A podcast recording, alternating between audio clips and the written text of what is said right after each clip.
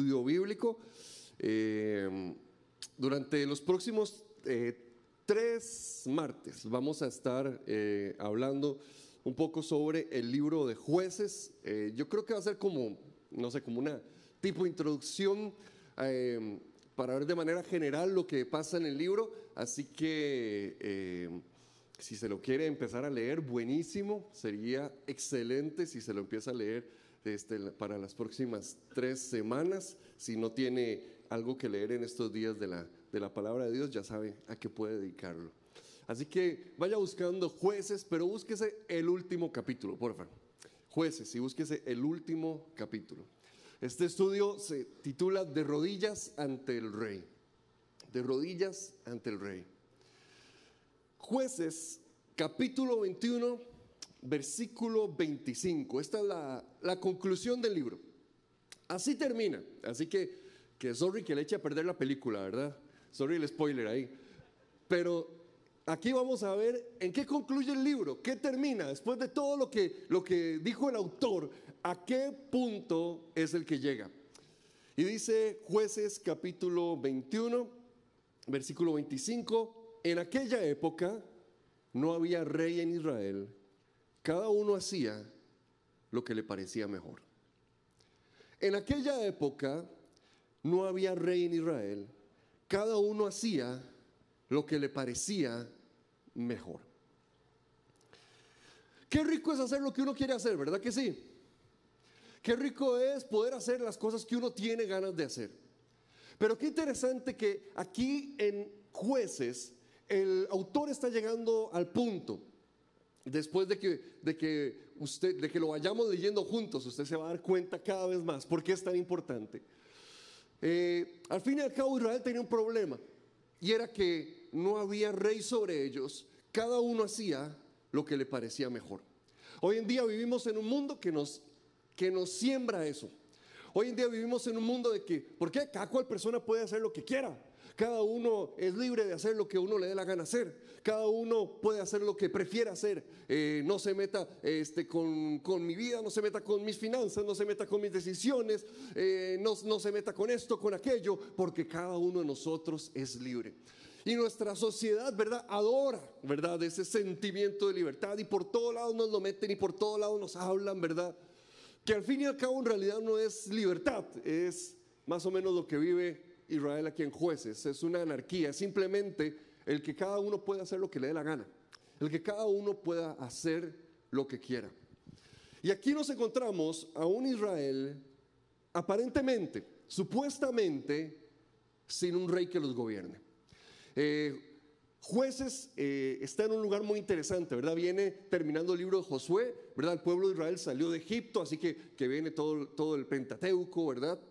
Este, es donde se narra de lo que pasó el pueblo de Israel, de cómo salieron de ahí. Eh, empieza Josué, así que empieza el libro de Josué y empiezan a conquistar la tierra.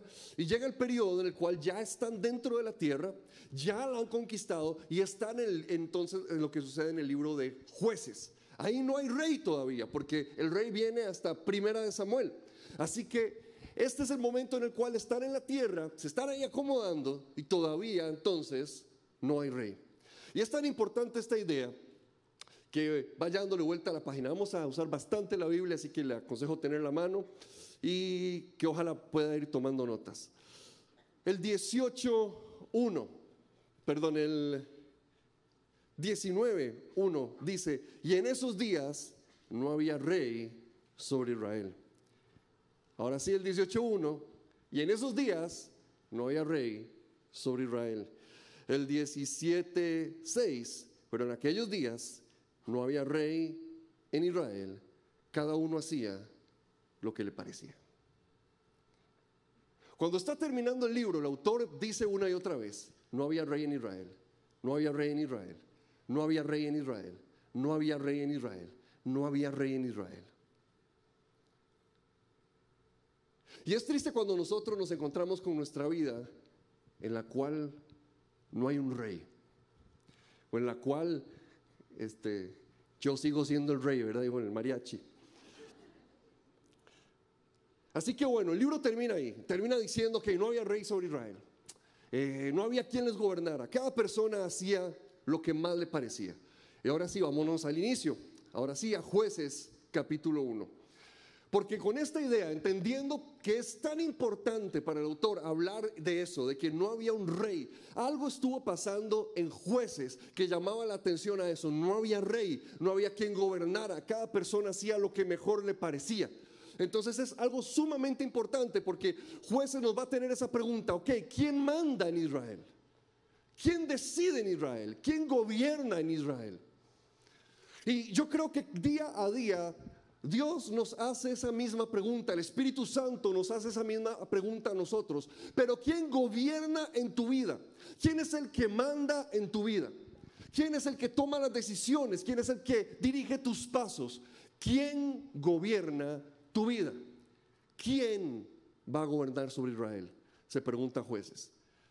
Y entonces aquí empezamos en jueces capítulo 1 cuando, nos vienen a hacer la introducción de lo que pasa en la tierra de Israel.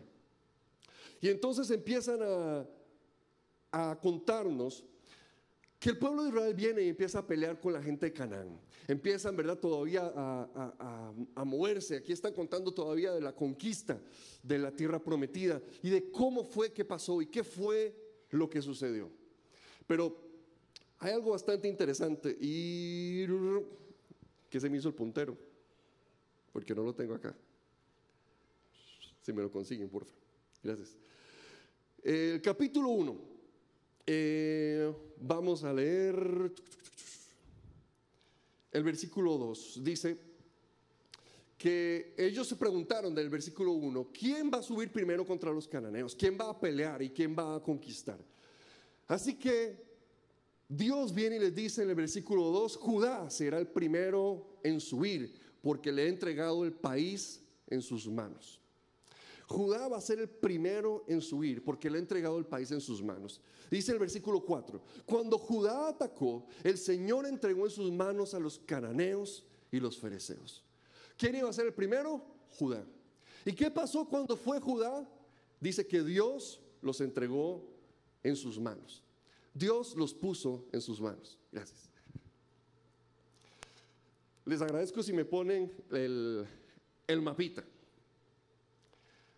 Porque para nosotros como es raro pensar en Israel, como nosotros es extraño pensar en lo que pueda estar pasando ahí, eh, leemos eso y la verdad no nos imaginamos qué es lo que está sucediendo. Así que vienen y preguntan, ¿quién va a subir primero? Y Dios dice, Judá va a ir primero contra los de Canaán. Y Judá dice que le dijo a Simeón, ¿verdad? Le dijo al hermanillo, hey, acompáñame y vamos y derrotamos a los cananeos. Así que estos dos compas se ponen de acuerdo y Dios viene y les ayuda a vencer. Pero el primero era Judá y Judá fue el que le dijo, el que invitó a la gente de Simeón. Entonces, empieza a ver eso. Dice ahora el versículo 19, y el Señor estaba con los hombres de Judá. Ellos tomaron posesión de la tierra montañosa. En cambio, diga conmigo, en cambio, dice el versículo 21, en cambio, los de la tribu de Benjamín no lograron expulsar a los euseos. ¿La tribu de Benjamín dónde quedaba? Los de la tribu de Benjamín no lograron expulsar a los euseos.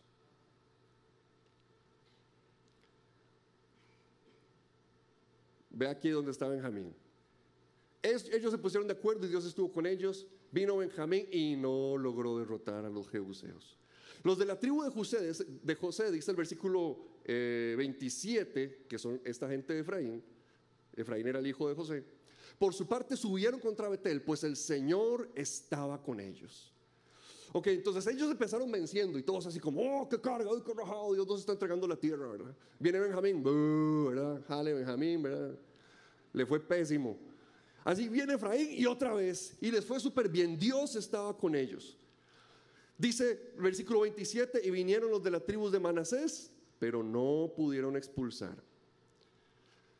Eh, dice el versículo 29, vinieron los de la tribu de Efraín, y dice,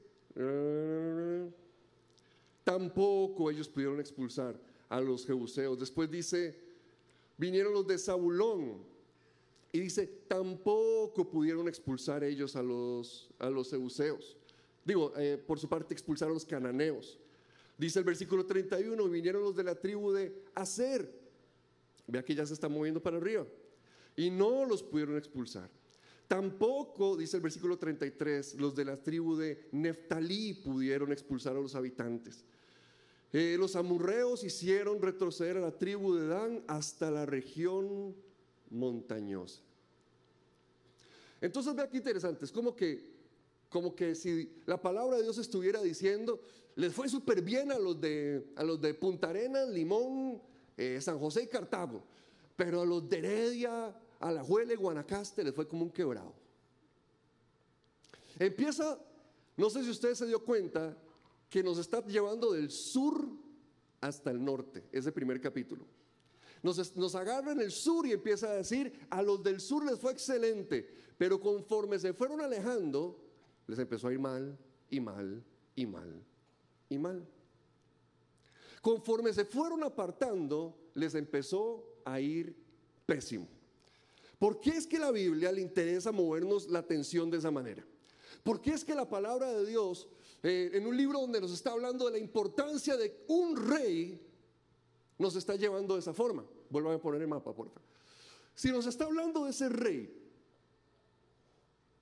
y dice muy interesantemente que esto les fue bien, pero con Benjamín ya les fue pésimo. En el libro siguiente, en Primera de Samuel, se nos presenta la historia de dos reyes. Y los dos reyes vienen de dos tribus específicas. Se nos presenta a Saúl, que viene de Benjamín, y a David, que viene de la tribu de Judá. Entonces se nos está diciendo, Israel necesita un rey. Israel no tiene rey. Y nos está diciendo, los de Judá, ellos tienen la victoria sobre los enemigos, ellos van a conquistar. Los de Benjamín, ya ahí, para allá afuera, no lo lograron. Y los demás, ah, les fue pésimo también. Entonces la palabra de Dios ahí nos empieza a señalar la importancia de la tribu de Judá y de un rey que venga de ahí. Saúl era el rey que escogió la gente. Saúl fue el rey que escogió el pueblo de Israel para rechazar a Dios. Dice en Primera de Samuel 8:7 eh, que cuando vienen y el pueblo se pone, queremos rey, queremos rey, ¿verdad? Porque no había todavía.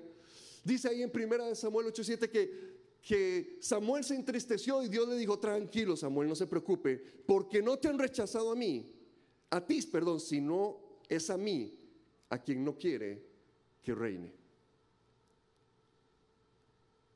Cuando escogen a Saúl, el de Benjamín, eh, perdón, cuando van a poner a Saúl, el de Benjamín, Dios dice, ¿sabes algo? Es que ellos me han rechazado a mí. Ellos no quieren que yo gobierne sobre sus vidas.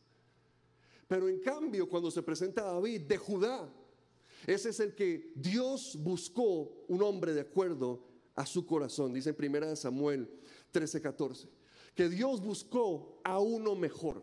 David fue aquel a quien Dios buscó, no a quien la gente eligió. Y cuando empieza entonces el libro de jueces, se nos está diciendo quién va a reinar. ¿Quién, va a gobernar? Quien simplemente usted escoja o a quien Dios ponga. Jueces nos empieza entonces haciendo esa pregunta, ¿quién va a reinar? ¿El que usted quiere escoger o el que Dios ha escogido? ¿Quién va a reinar? ¿La persona que vos quieres que mande o la persona que Dios ha dicho que va a mandar? El reinado de David es súper importante. Porque de David viene la promesa de nuestro Salvador en, eh, Salmos 29, del 3 al 4, dice, le he jurado a David mi siervo, que afirmaré su trono por todas las generaciones. Que el, el rey David nunca iba a faltar un rey. Y se nos dice después, cuando se empieza a hablar de Jesús, Mateo capítulo 1, versículo 1 empieza diciendo, esta es la genealogía de Jesús, hijo de David. Esta es la genealogía de Jesús, hijo de David. Y cuando termina la Biblia en Apocalipsis 22, 16, dice, yo Jesús soy la raíz y el linaje de David. David no era importante porque era muy lindo. David no era importante porque era muy buena gente. David no era importante simplemente porque Dios tiene favoritos. David era importante por lo que él representaba. David representa el reinado de Jesús, el rey de reyes y señor de señores. Así que jueces nos está diciendo, ¿quién va a reinar? ¿El que vos escoges o va a reinar Jesús, el rey de reyes y señor de señores? ¿Quién va a gobernar? La persona que vos elegís. Y usualmente nos elegimos a nosotros mismos, ¿verdad? Somos buenos votando para acá, ¿verdad? Usualmente si alguien va a gobernar, nosotros decimos que sea yo, ¿verdad? Yo soy el que quiero decidir, yo soy el que quiero tomar la decisión. Pero viene Dios y dice, ok, vas a gobernar vos, va a gobernar el que la gente elige o va a gobernar aquel que ha sido enviado desde el cielo para imponer el reino de los cielos. ¿Quién va a gobernar? Y por eso mientras se alejan de Judá, de donde vendría el Salvador, de donde vendría Jesús, empiezan a ser derrotados. Empieza a irles pésimo, empieza a irles mal. Y yo me pregunto cuántos de nosotros nos hemos estado alejando, cuántos de nosotros hemos estado caminando, caminando hacia el norte. ¿Cuántos de nosotros hemos estado en ese camino y hemos empezado a subir? Y hemos empezado a votar por otros que dirijan nuestra vida, tal vez nosotros mismos. Hemos permitido que otros gobiernen nuestra vida. Hemos permitido que otro, eh, este, que otro sea el que tome las decisiones y el que diga qué hacer y qué no hacer. Y que ya no se meta conmigo porque yo hago lo que yo quiero, a mí que me importa, porque yo soy libre, porque, porque este, yo puedo hacer lo que yo quiera, porque yo tengo mis derechos. somos muy buenos para pegarnos esa ola, esa llorada, ¿verdad? Porque yo y empezamos a caminar hacia el norte. Y no nos damos cuenta que mientras nos alejamos de Jesús, nos empiezan a derrotar, nos empiezan a derrotar, nos empieza a ir mal, nos empiezan a vencer, nos empiezan a dar una, nos empiezan a dar otra. Ah, pero nosotros seguimos. Ah, pero nosotros seguimos caminando hacia el norte. Ah, pero nosotros seguimos de necios, ¿verdad? No, no, no. Yo creo que está así, ¿verdad? Y, los de Hacer, y los de Manasés, y los de Dan. Todos viendo a ver cuál pegaban. Y nadie pegaba ni una porque lo que se, necesitaba era decidir quién va a reinar sobre Israel. Así que viene el capítulo 2. Y en el capítulo 2 de jueces dice la palabra de Dios. El ángel del Señor subió de Gilgal a Boquín y dijo, yo los saqué a ustedes de Egipto y los hice entrar en tierra que juré a sus antepasados. Dije, nunca quebrantaré mi pacto con ustedes. Ustedes por su parte no harán ningún pacto con la gente de esta tierra, sino que derribarán sus altares. Pero me han desobedecido porque han actuado así. Pues quiero que sepan que no expulsaré de la presencia de ustedes a esa gente. Ellos les harán la vida imposible y sus dioses les serán una trampa. Así que empezamos preguntándonos, ¿quién va a gobernar? Ok, ¿quién va a mandar? ¿Quién va a ser el rey? Y entonces ahora se nos empieza a presentar la figura, dice, y vino el ángel de Dios. Eso es demasiado importante. Esto es demasiado importante porque el ángel de Dios en realidad lo que está diciendo es que se está presentando Dios.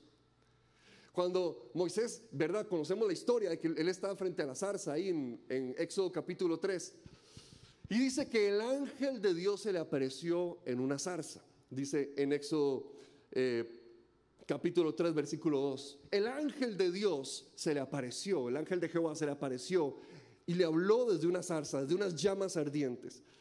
Y después agrega de ese ángel, el versículo 4, y Dios le dijo, o sea, el ángel de Dios es Dios.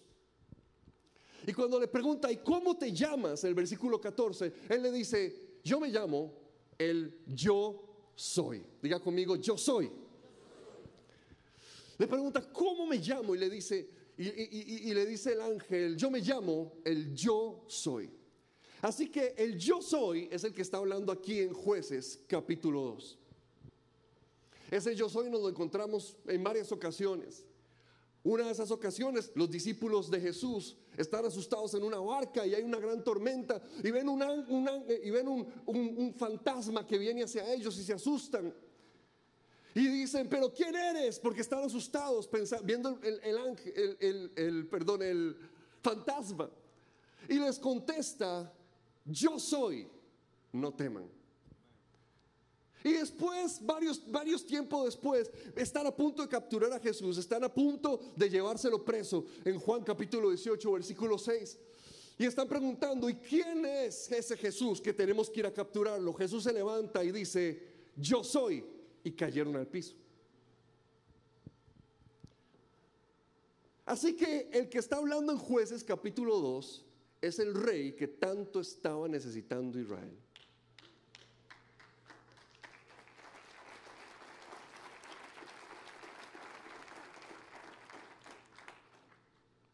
Y dice de nuevo, entonces, Jesús se presentó y les dijo, sepan que no expulsaré a esa gente, ellos les harán la vida imposible y sus dioses les serán una trampa.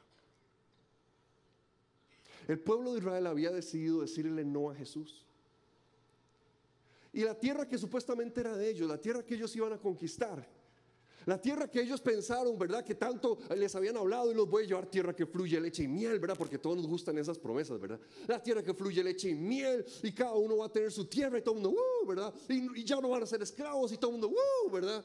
Y todos felices, ¿verdad? Porque qué lindas son las promesas. Pero todos queremos las promesas, pero no todos estamos dispuestos a aceptar al rey que trae esas promesas.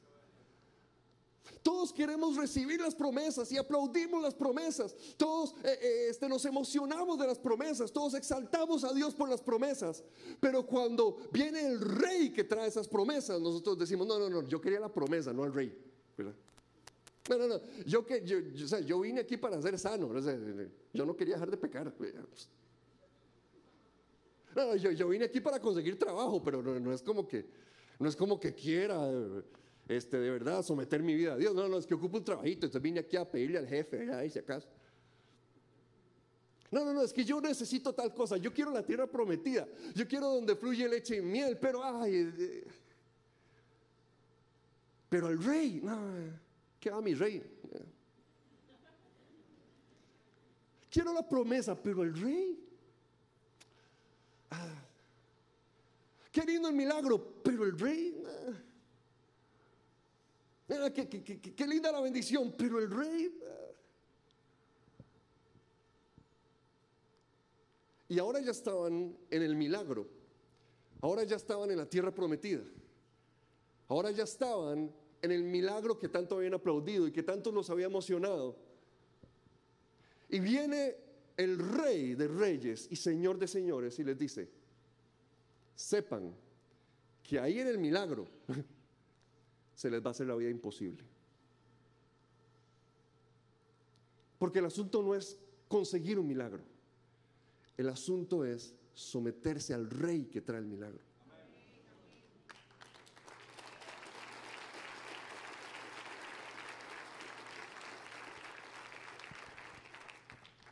Por eso es que muchas personas se frustran porque están en su milagro, pero no pueden echar al cananeo.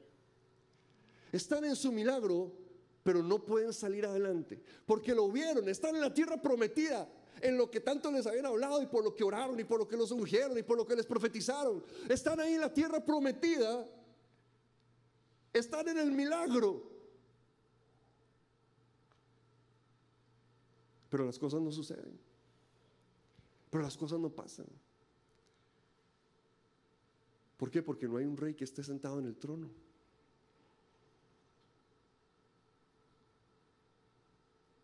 ¿Cuántas personas tal vez han estado frustradas y enojadas con Dios diciendo, Señor, pero aquí estoy? ¿Y para qué estoy aquí en la tierra prometida? No, pues. Ojo la palabra que usa, les harán la vida imposible. Otras, versiones dicen, van a ser como espinas para ustedes. Estar en la tierra prometida, pero que se le estén metiendo espinas. O sea, uno no puede estar en paz, uno no puede estar tranquilo. Es como una espina ahí estorbándoles, una espina ahí. Pero estoy en la tierra prometida, pero aquí fluye leche y miel, ¿qué pasa? Sí, pero hay una espina. Pero, pero estoy en la tierra prometida, pero las cosas no caminan como deberían. Sí, sí, hay como una espina. Les harán la vida imposible y sus dioses serán para ustedes como una trampa, les dice el rey de reyes. Porque ¿quién gobernará Israel? Porque ¿quién gobernará en la tierra prometida? Porque ¿quién gobernará cuando el milagro es recibido? ¿Quién gobernará? ¿Quién será el que manda? ¿Quién será el que toma las decisiones? ¿Quién será el que decide qué pasa y qué no pasa? ¿Quién será el que dirige cada paso y cada camino? Ah, en aquellos tiempos no había rey sobre Israel. Cada uno hacía lo que mejor le parecía. En aquellos tiempos no había rey sobre Israel, pero qué rico hacer lo que a uno le parece. Sí, sí, no había rey, pero, pero qué bueno hacer lo que uno quiere hacer. Eso no es lo que, lo que todos quisiéramos, hacer lo que nos da la gana. Eso no es lo que todos esperaríamos. Ese no, es, ese no es el ideal de nuestra sociedad, que cada uno pueda hacer lo que quiere hacer. Ese no es el ideal de todas las redes sociales que nos dicen y nos meten todos los días, que cada uno puede hacer lo que quiera hacer, claro. Ese es el ideal que tanto buscamos. Y no nos damos cuenta que ese ideal humano viene con una espina que no nos deja en paz. Y nadie nunca va a estar satisfecho por más tierra prometida que haya si no tiene al rey de esa tierra prometida.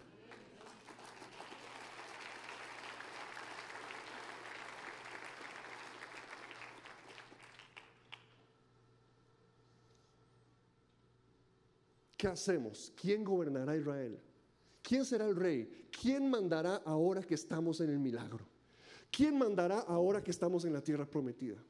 ¿Quién mandará, quién tomará las decisiones ahora que estamos en el lugar del cual tanto nos hablaron, en lo que tanto habíamos creído, por lo que tanto habíamos orado? Y ahora, ¿quién mandará en esta tierra? No había rey sobre Israel. Les es la pregunta, ¿de verdad no había rey? ¿En serio no había rey sobre Israel? ¿De verdad no había quien gobernara sobre Israel? Mm.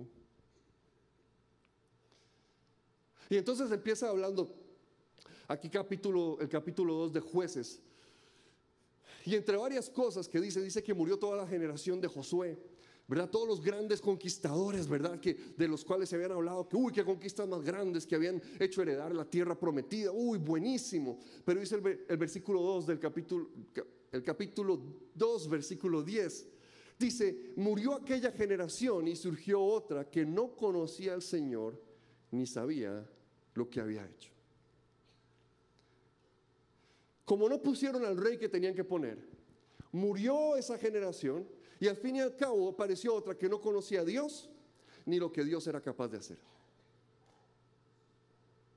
No conocían ni a Dios ni lo que Dios era capaz de hacer. Y esta así nos está introduciendo jueces, apenas es el capítulo 2. Se levanta una generación que no conocía a Dios ni lo que Dios podía hacer. Se levanta una generación que, ¿Dios qué? ¿Qué, cuál Dios? Ah. Eso es lo que nosotros no, entendemos muchas veces. Eh, muchas veces nosotros pensamos que podemos hacer lo que nosotros queramos, que es el ideal que nos dice nuestra sociedad que deberíamos conseguir. ¿Por qué? Porque mientras no afecte a nadie, ¿qué importa? ¿Verdad que ese es el cuento? ¿Verdad que ese es el cuento? No, es que yo lo hago y mientras no afecte a nadie, ¿qué importa? Y yo puedo hacer lo que yo quiera mientras no afecte a nadie. ¿Cuántas veces hacemos lo que nos da la gana para ponernos nosotros de reyes y usamos ese, ese versículo que nos, que nos ha enseñado el mundo? Mientras no afecte a nadie. Lo interesante es que la Biblia nos enseña que todo lo que nosotros hacemos sí afecta a alguien. Y en el mundo las cosas son así. Todo lo que yo hago afecta a alguien. Todo. Es más, y muchas veces lo que, lo que hace el que, el que no tiene que hacer las cosas termina afectando al inocente, al que no tenía por qué pagar. ¿Verdad que sí? Entonces, este, uno fuma, pero, pero al otro que vive en esa misma casa es al que le da cáncer de pulmón. ¿Verdad que sí? Nunca fumó, era el otro el que fumaba. Ah, pero le tocó a usted. Pero yo, mientras no afecte a nadie. Entonces uno se toma los tragos y el otro que iba, que iba temprano para el trabajo, bien bañadito y todo, es el que sale por dentro porque lo chocan al día siguiente. Pero yo, hago lo que quiera mientras no afecte a nadie. Ah, ok, ok. Mientras no afecte a nadie, sí, sí, mientras no afecte a nadie. Mientras no afecte a nadie como, como a tu familia, que, que, están todos estresados pensando en que, que dónde estarás, que qué andarás haciendo, que, que, qué malas decisiones estás tomando. Bueno, mientras no afecte a nadie, sí, porque los, los tenés ahí todos estresados. Mientras no afecte a nadie, ah, y venís a la iglesia y sos, y sos cristiano, ¿verdad? Y levantás las manos y exaltás a Dios mientras no afecte a nadie. Yo, yo puedo hacer lo que yo quiera mientras no afecte a nadie. Sí, mientras no afecte a nadie, como a la iglesia, que la gente después dice que son, los cristianos son un poco hipócritas por gente como vos que anda haciendo las cosas mientras no afecte a nadie. Ah, bueno, entonces no estás afectando a nadie. Ok. Es mientras no afecte a nadie. Eh, ok. Ese es el cuento, ¿verdad? Eso es lo que nosotros decimos. Yo hago lo que yo quiera esto no afecta a nadie. En aquel tiempo no había rey sobre Israel. Cada cual hacía lo que mejor le parecía. Uy, gloria a Dios. Eso es, eso es lo que, la tierra que queremos. Esa es la Costa Rica que soñamos. Sin rey y que cada cual haga lo que le dé la gana. Uh, aleluya, gloria a Dios. Esa es la vida que nosotros queremos. Sin rey y que cada uno haga lo que mejor le parezca. Uf, eso es lo que queremos. Eso es lo que buscamos. Uf, ese es el ideal. Claro que sí. Y murió aquella generación y se levantó otra. Una generación negó a su rey y se levantó otra que al fin y al cabo entonces no conocía a Dios ni lo que él podía hacer. Una generación terminó muriendo y se levantó otra que no conocía a Dios y no conocía lo que ese Dios podía hacer. Una generación que entonces dijo, no queremos ese rey, no, no, no, no nos lo pongan a nosotros, no, no, no, tranquilos, vean a ver qué, qué hace que les vaya bien, ¿verdad? Falló ese momento, falló ese momento. Y entonces aquí empieza lo que conocemos o lo que usted tal vez ha escuchado varias veces que le, dicen eh, como el ciclo de apostasía de, jueces, si me ponen el, gráfico. Que jueces es básicamente así. Están sí, todos lindos, ¿verdad? Todos enamorados de Dios. Bueno, no, la verdad no. Pero están con Dios, ¿verdad? Están ahí poniéndole, ¿verdad? Que yendo a la iglesia, que leyendo la Biblia, y que orando, ¿verdad? Y, y poniéndole, ¿verdad? Y se vuelven a los ídolos. Cuando se vuelven a los ídolos, los atacan sus enemigos. Cuando los atacan los enemigos se arrepienten porque cuando veo que me va, que me va mal es cuando voy a la iglesia. Nadie diga amén para que no se eche el agua. Pero cuando me atacan los enemigos es cuando voy a la iglesia y cuando oro, ¿verdad? Entonces aquí se arrepienten, Dios envía jueces, los hace libres y se vuelven a Dios. Pero pasan los años, se les olvida, se les pasa el susto, ya, ya, este, ya, ya, no, eh, ya no hay enemigos, parece que ya todo se resolvió, se vuelven a los ídolos, llegan de nuevo enemigos, uy, qué torta, uy, se volvieron los enemigos, así que se arrepienten, Dios envía jueces, se vuelven a Dios y todo se repite una y otra y otra vez.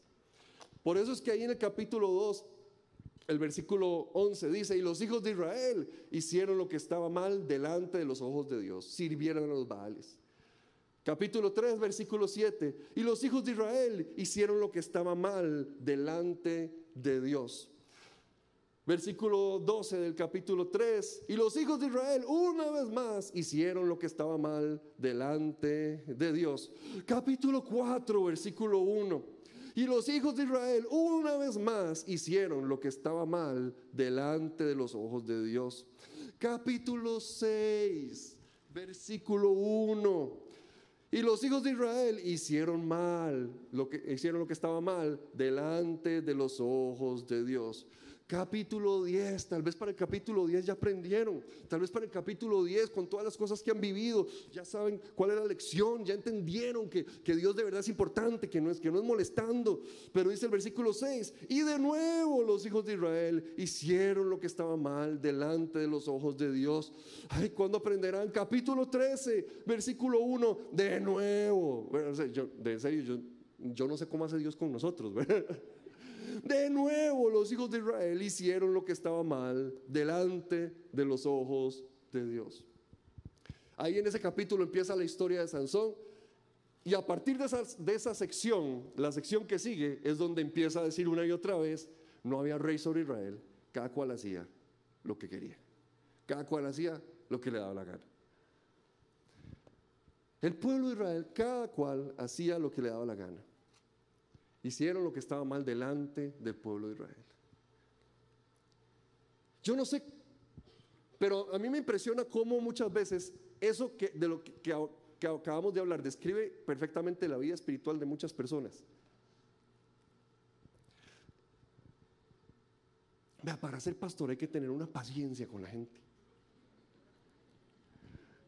Porque, porque en serio, hay unos compitas que uno los ve, que, que entran por la puerta y que uno dice, gloria a Dios que vino, pero ahí vamos a ver cuánto dura esta vez. o sea, uno, trata de creer, ¿verdad? Uno lucha contra su humanidad, ¿verdad? Uno dice, esta vez, Padre, es esta vez en el nombre de Jesús. Ah, no, no era esta, bueno, Señor, la próxima. Entonces, y así pasa, ¿verdad? Hay gente, ¿verdad? Que, que le da y le da y le da, ¿verdad? Y dejan todo botado. Mira, me enojé con Dios, me enojé con la iglesia. ¿Y por qué esta vez? Pues porque tal cosa, bueno, ¿qué?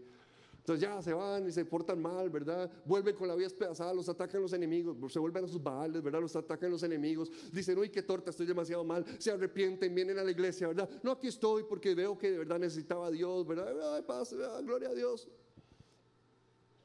Y al rato, oh no, ya me voy porque tal cosa. Pero ¿qué pasó? Conocí a una muchacha, ah, bueno, ok, ok. Entonces ya van, se van con, con su baal, ¿verdad? vienen los enemigos, les va pésimo, ¿verdad? Porque les dieron vuelta. Este, eh, entonces ya vienen todos destrozados, es que me dio vuelta, sí, yo sabía que no era la iglesia y que estaba mal, ¿verdad? Buscar y que no es, sí, no, yo sabía, ¿verdad? Así que vienen, entran a la iglesia, y ¿qué? ¿Cómo estás? Ah, sí, aquí voy, voy, voy de nuevo encuentro, y él, ¿verdad? Treceavo encuentro, ¿verdad? Ok. Y ahora, ¿qué, qué, eh, qué pasó? Pastor, ¿ocupo hablar con usted? No, es que me voy de la iglesia. Bueno, ¿y ahora por qué? Es que me despidieron del trabajo, tengo seis meses sin trabajo. Y si Dios es así, ah, ok. Y se van ahí detrás de sus bajales. Se repite una y otra vez. Una y otra vez. Todas las veces, todas las veces. Una y otra vez. Una y otra vez. ¿Cuántos de nosotros nos dejamos atrapar por el enemigo?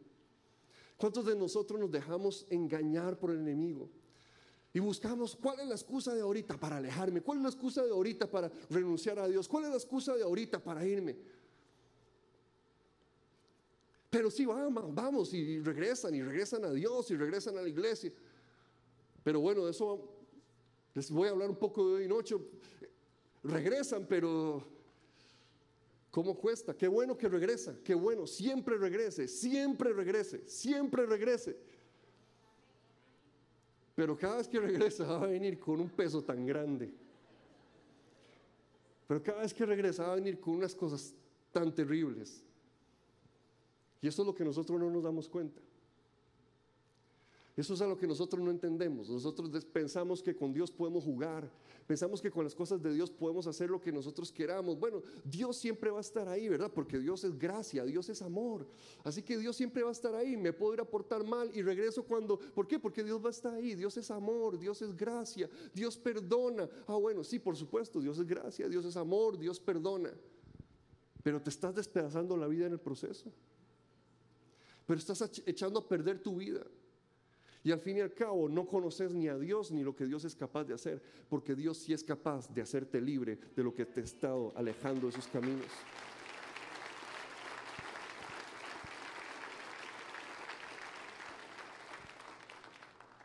Pero no conocemos ni a Dios ni lo que Dios es capaz de hacer. Así que dice jueces 2.14, Dios los vendió a sus enemigos, no pudieron hacerles frente y dice el versículo 19 del capítulo 2, en su empecinamiento se negaban a abandonar sus malas costumbres y su obstinada conducta. Se negaban. Me niego, me niego a dejarla. Porque es mi vida y yo hago lo que yo quiero mientras no afecta a nadie. Aleluya, amén.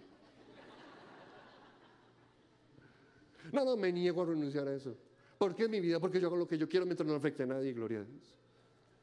No, no, no, no, no, no. Me rehuso, me rehuso a cambiar. ¿Por qué? Dios me ama tal y como soy, Dios me acepta tal y como soy. No es cierto que Dios me acepta como tal y como yo soy. Ah, bueno, entonces yo hago lo que yo quiera, yo hago lo que yo quiera hacer con mi vida mientras no afecte a nadie. Aleluya, gloria a Dios. Eso no es lo que dice la Biblia, no es un proverbio o algo así. Qué raro. Pensé que estaba ahí en la Biblia. Mientras no afecte a nadie, mientras yo puedo hacer lo que yo quiera, mientras no afecte a nadie, gloria a Dios. Se empecinaron y no estuvieron dispuestos a dejar lo que estaban haciendo. ¿Por qué? Porque ¿quién quiere un rey? ¿Qué pereza un rey? Pues, ¿Qué, qué un rey? Que le estén diciendo a un rey lo que tiene que hacer, nombre. ¿Para qué quiere un rey?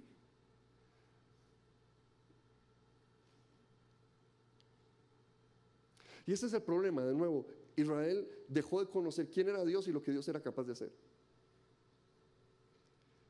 Y por eso es que a una persona le choca el concepto de Dios como rey, precisamente porque no lo conoce. Porque si usted conociera la clase de rey que es Él, usted correría sus brazos. Porque cuando una persona conoce la clase de rey de la que estamos hablando y lo que ese rey es capaz de hacer en la vida de alguien, ay papá, usted dice, venga mi rey, a ver si es cierto. Usted se vuelve loco, usted corre a sus brazos, usted se agarra a él, usted no lo suelta por nada.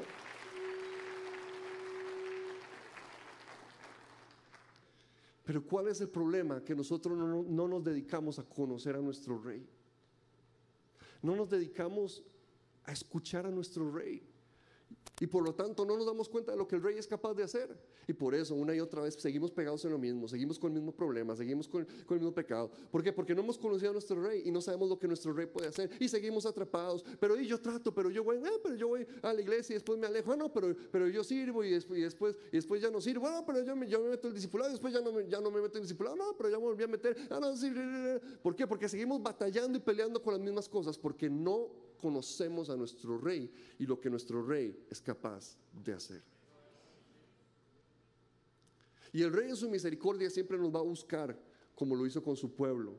El rey en su misericordia siempre va a venir a nosotros y nos va a decir, deja de caminar hacia el norte, deja de alejarte de mí, deja de huir de la fuente, la única fuente que puede darte verdadera libertad, la única fuente que puede hacer que verdaderamente disfrutes el milagro de la tierra prometida, porque el milagro de la tierra prometida por sí mismo no satisface a nada ni a nadie. Lo que verdaderamente satisface el alma humana es el rey de esa tierra prometida.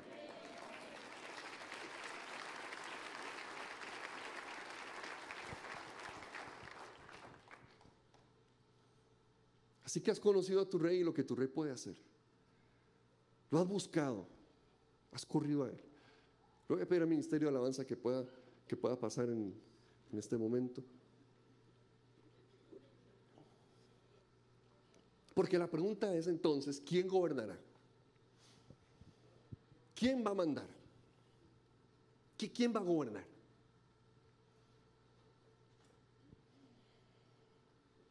¿Quién va a mandar? ¿Quién va a gobernar?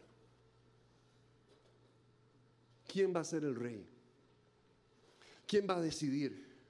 Ah, pero no me gusta lo que me estás pidiendo. Ah, ok. Bueno, ¿quién va a ser el rey? Eh, pero no entiendo, pero eso no tiene lógica, eso no tiene razón. Ah, bueno, ¿quién va a gobernar? Ah, pero no me gusta, me estorba. Ah, bueno, ¿quién, quién dijimos que era el rey? Dice Dios. Ah, pero yo no quisiera hacer esas cosas porque, ah, ah, ok. ¿Quién dijimos que era el rey entonces? Por eso, mientras no los conozcas, siempre te vas a estar alejando. Siempre lo vas a estar negando, siempre vas a estar diciendo, no, no, no. Tranquilo. Yo voy a la iglesia. Sí, sí, yo levanto las manos y yo canto y las canciones son tuanis. Pero así como someterme al rey. Lo que pasa una y otra vez en todo el libro de jueces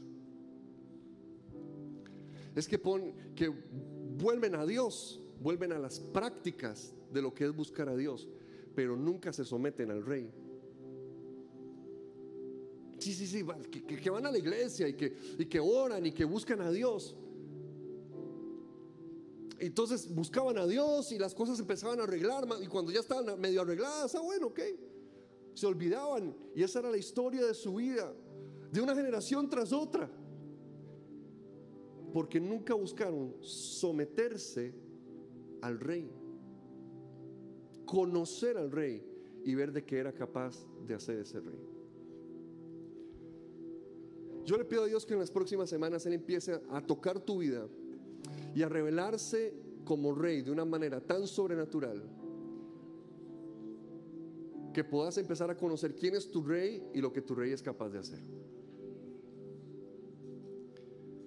Que dejes de escoger el rey que escoge la gente y pongas al rey que Dios ha enviado. Que dejes de buscar el rey que nos habla la gente, del que nos presenta el mundo, y puedas elegir al rey que Dios ha enviado. Sí, es cierto, estás en la tierra prometida, buenísimo, pero no va a hacer nada sin el rey de esa tierra. En estas semanas, Señor, empieza a revelarte a nuestros corazones y a nuestras vidas lo que tú eres y lo que eres capaz de hacer. Lo que tú eres y lo que eres capaz de hacer. Señor, lo que tú eres y lo que eres capaz de hacer. Dios, lo que tú eres y lo que eres capaz de hacer. Te queremos conocer quién tú eres y lo que eres capaz de hacer. Rey de reyes, Señor de señores, llamamos a ti, clamamos a ti. Queremos conocer quién tú eres y lo que eres capaz de hacer. Señor, nos sometemos a tu dominio. Queremos saber quién tú eres y lo que eres capaz de hacer. Señor, queremos responder a tu voz, a tu llamado. Rey de reyes, Señor de señores, quién tú eres y lo que tú puedes hacer, oh Dios mío. Queremos buscarte y someternos a ti. Queremos buscarte y someternos a ti. Queremos buscarte y someternos a ti, Señor. Pongámonos todos de pie, vamos a adorar al Señor.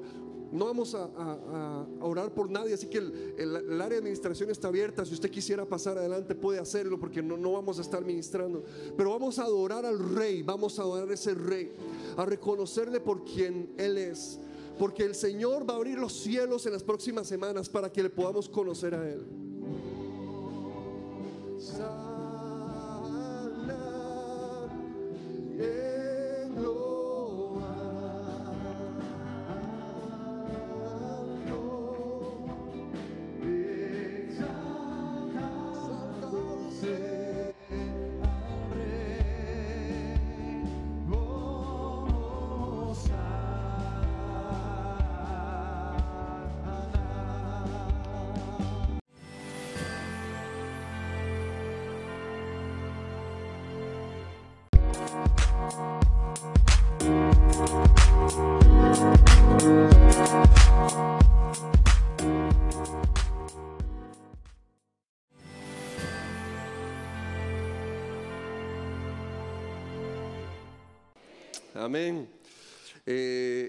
La semana pasada empezamos un estudio llamado de rodillas ante el rey y es básicamente que estamos viendo en- a nivel general eh, qué está pasando en el libro de jueces. Así que le pido que vaya conmigo buscando el libro de jueces. Ese tiempo de jueces es muy interesante, es eh, muy diferente a otros momentos porque es el periodo más igualitario en la historia de Israel. Eh, todo mundo se le acaba de repartir tierra por parejo, así que todo mundo tiene tierra, ¿verdad? Todo mundo tiene su, su pedacito de tierra, porque se le repartió a todo mundo. Eh, no había monarquía, así que no había grande diferencia entre una persona y otra, ¿verdad? Lo que habían eran como caudillos eh, que se levantaban. Y el hecho de que no hubiera grandes ciudades hacía que toda la vida pasara, eh, se sucediera en el entorno del hogar, ¿verdad? Eh, y en los hogares agrícolas, pues eh, todos trabajan por lo mismo, todos se ponen las pilas, ¿verdad? Desde el chiquito hasta la señora y el señor, ¿verdad? Todos trabajan juntos por lo mismo. Es una responsabilidad compartida de toda la familia. Así que pocos periodos en la historia de Israel son tan, tan igualitarios. En pocos periodos hay, hay está en un ambiente tan equitativo, ¿verdad? Entre, entre toda la población. Y es en ese ambiente en el cual empieza a narrarse la historia de los, de los jueces de Israel. Eh, el- ayer, hace ocho días, estuvimos viendo cómo eh, jueces nos está preguntando quién va a gobernar sobre Israel, ¿verdad? Que hay una pregunta muy presente. No había rey sobre Israel, cada cual hacía lo que quería. Así termina el libro de jueces. Así que hay una pregunta muy importante, una pregunta repetitiva. ¿Quién va a gobernar sobre Israel? ¿Quién va a ser el rey de Israel? Y, y es en ese entorno que ahora entonces vamos a ver una dinámica que, de lo que está pasando en el libro de jueces. Y para eso le voy a hablar de tres mujeres diferentes el día de hoy. Así que, como le mencioné la vez pasada, al ser así, hay tipo un estudio, espero que, que usted ojalá lo pueda estar leyendo y si no que pueda llegar a su casa a leerlo porque voy a asumir que hasta algún punto usted conoce algunas de las historias. Yo, yo se las resumo, no se preocupe, pero voy a asumir que usted conoce algunas de las cosas que le estoy hablando y de lo que está pasando en el libro de jueces para poder hablarle de lo que verdaderamente el Señor ha puesto en mi corazón. En jueces capítulo 1, en jueces capítulo 1, encontramos a la primera mujer de la que vamos a hablar el día de hoy. El rol de las mujeres en jueces es súper importante, es como una, una herramienta literaria que usa el autor para poder hablar de qué es lo que está pasando en general en el pueblo de Israel. Véalo así, el estatus de la mujer en jueces es reflejo de la salud espiritual de Israel. El estatus de la mujer en jueces es el reflejo de la salud espiritual y social del pueblo de Israel. Y de esa manera usa, el autor, este, presenta a las mujeres para contarnos qué tan bien o qué tan mal está Israel. Eh, de hecho es tan importante que hay gente que hasta, que hasta ha dicho que, que quien quita y hasta hayan participado mujeres al, escribir el, libro de jueces, ¿verdad? Pero la verdad es que no sabemos, no tendríamos idea de eso. Lo que sí sabemos es que las mujeres juegan un papel súper, súper, súper importante y por eso hoy, a partir de hoy, el otro martes, vamos a hablar de lo que está pasando con las mujeres en el libro de jueces. En el capítulo 1, versículo 11, eh, ah, estamos hablando de la conquista que hubo de la tierra, ¿verdad? Eso lo vimos la semana pasada. Dice, desde allí avanzaron contra los habitantes de Debir, ciudad que antes se llamaba Kiriat Sefer. Entonces Caleb, Caleb dijo, a quien derrote Kiriat Sefer y la conquiste, yo le daré por esposa a mi hija Axa. Y fue Otoniel de Kenaz, hermano menor de Caleb, quien la conquistó. Así que Caleb le dio por esposa a su hija Axa. Cuando ella llegó, Otoniel la convenció de que le pidieron terreno a su padre. Al bajar Axa del asno, Caleb le preguntó, ¿qué te pasa? Concédeme un gran favor, respondió ella. Ya que me has dado tierras en el Negev, dame también manantiales. Y fue así como Caleb le dio a su hija manantiales en las zonas altas y las bajas. Parece muy sencillo. Qué raro que la Biblia cuente ese evento. Qué extraño que, teniendo cosas tan importantes que enseñar y que hablar la Biblia, eh, se nos cuente eso que pasó, ¿verdad? La herencia que recibió una muchacha de su papá. Qué, qué extraño. Pero tenemos que entender que al ver el contexto general, lo que pasa con ella es increíblemente importante. Cuando vemos a jueces como un todo, lo que sucede con esta muchacha es sumamente importante. Axa es la primera mujer que se menciona en jueces. La primera mujer que se menciona en jueces. ¿Y cómo empiezan entonces las mujeres en este libro? Axa significa brazalete del tobillo. Eh, y alguna gente ha usado el nombre de ella, el significado, junto con lo que pasó, que, parece que fue dada simple, como un simple premio de guerra, pues para decir que es un simple objeto, ¿verdad? El cual hombres se intercambian, ¿verdad? Y que lo, lo ven simplemente así. Pero yo creo que viéndola en su contexto, esa no es la realidad. Viéndola en su contexto, esa no es la verdad. Axa, esta primera mujer de jueces, es la hija de ni más ni menos que Caleb.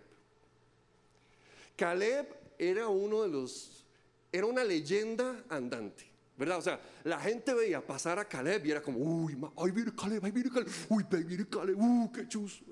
Vaya a saludarlo, uy, no me da pena saludarlo, ¿verdad? Ay, me voy a tomar una selfie con Caleb, ya vengo. Caleb, Caleb, eh, disculpe, ¿verdad? Y ta, se saca la selfie. Porque Caleb era un héroe. Caleb no era cualquiera. Caleb había ido junto con Josué de espías habían sido los únicos dos que dijeron, sí, podemos conquistar esta tierra. Y los demás diez espías se rieron. Y una plaga le cayó a los otros espías y solamente Caleb y Josué sobrevivieron. Ellos, eh, después de eso, Caleb, aún siendo viejo, conquistaba todavía, hacía grandes proezas para Dios. Él era un héroe. Él no era cualquiera. Él no era cualquier persona y por lo tanto su hija no podía casarse con cualquiera. Su hija no podía terminar con cualquier tipo ahí, con cualquier patas vueltas que, que le pegaron cuentazo. No, Señor, eso no pasa en el pueblo de Dios en el nombre de Jesús. Las hijas del pueblo de Dios se casan con hombres del Señor en el nombre de Jesús. Así que, Padre, dame sabiduría cuando vale anden esos años en el nombre de Jesús. Así que, Caleb, es que es demasiado linda, es demasiado guapa. Entonces Caleb le pone a su hija brazalete del tobillo. Yo me imagino si le estará diciendo, si le habrán puesto ese nombre porque era un simple objeto, o porque como papá orgulloso le puso el nombre de, de algo que representa belleza, de algo que representa un gran precio, de algo que representa algo hermoso, algo sumamente valioso, ¿verdad? En Latinoamérica hay papás que le ponen eh, este, a, sus hijas esmeralda, ¿verdad? O perla. Y no es porque las están viendo como objetos, simplemente son nombres que les gustan y son nombres de algo verdaderamente valioso. No podría ser que Axa es una, es una muchacha que era tan amada y tan apreciada por sus papás que por eso le pusieron ese nombre. El nombre de una joya. ¿Por qué? Porque es mi hija. ¿Por qué? Porque es mi hija. Y la, cuando la van a casar, se asegura a su papá de casarla con alguien tan comprometido con Dios y con el pueblo de Dios, así como lo había sido él. Su papá se aseguró de que si su hija se iba a casar, se iba a casar con un hombre tan comprometido con Dios como él y tan comprometido con el pueblo de Dios como lo fue él. Ella no se podía casar con cualquiera, no señor. Era la hija de Caleb. Y esta es la historia que nos introduce lo que pasa con las mujeres en jueces. De hecho, su esposo, Otoniel, termina siendo el primer juez de todo el libro. El primer juez que, con el que se empieza este libro, el primer gran héroe, eh, el primer eh, eh, este, libertador del pueblo de Israel, es el esposo de ella. Y eso pasa después de que se casan. Yo me pregunto si Otoniel habría llegado a ser el gran libertador, el gran juez, si no se hubiera casado con esa muchacha. Yo me pregunto si estaríamos hablando hoy en día de Otoniel si no hubiera terminado casado con esa mujer. Yo me pregunto si Otoniel habría llegado a ser el gran juez, el gran Otoniel, si no se hubiera casado con ella. La victoria que él tuvo ese día lo posicionó muchísimo delante del pueblo de Dios porque conquistó una gran victoria y además tuvo el privilegio de casarse con la hija del gran héroe Caleb. Esa muchacha marcó el destino completo de este hombre. Ya usted entiende por qué somos tan necios de decirle, piense bien con quién se va a casar. Deje de andar apretándose con el primero que que le pega un cuentazo. Ya entiende por qué somos tan necios de estar diciéndole, ay, ¿para qué anda perdiendo el tiempo con babosos, verdad? Si eres un brazalete del tobillo, no anda ahí con un pedazo de o algo así, no sé cómo. ¿Qué le podría decir, verdad?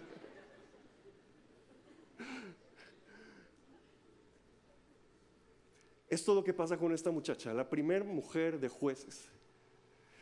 Y su papá, como la amaba tanto, le entregó una herencia, le dio unas tierras. Entonces ya estaba casada, de hecho dice la Biblia que andaba en un asna. Y eso le aconsejo, si está tomando notas, que lo subraye. Venía montada en un asna, porque vamos a hablar de esa asna de hoy en ocho. Venía montada en un asna. Solo hay dos mujeres que montan en asnas en jueces. Y de, la segunda vamos a hablar de hoy en ocho, y no es una historia tan bonita.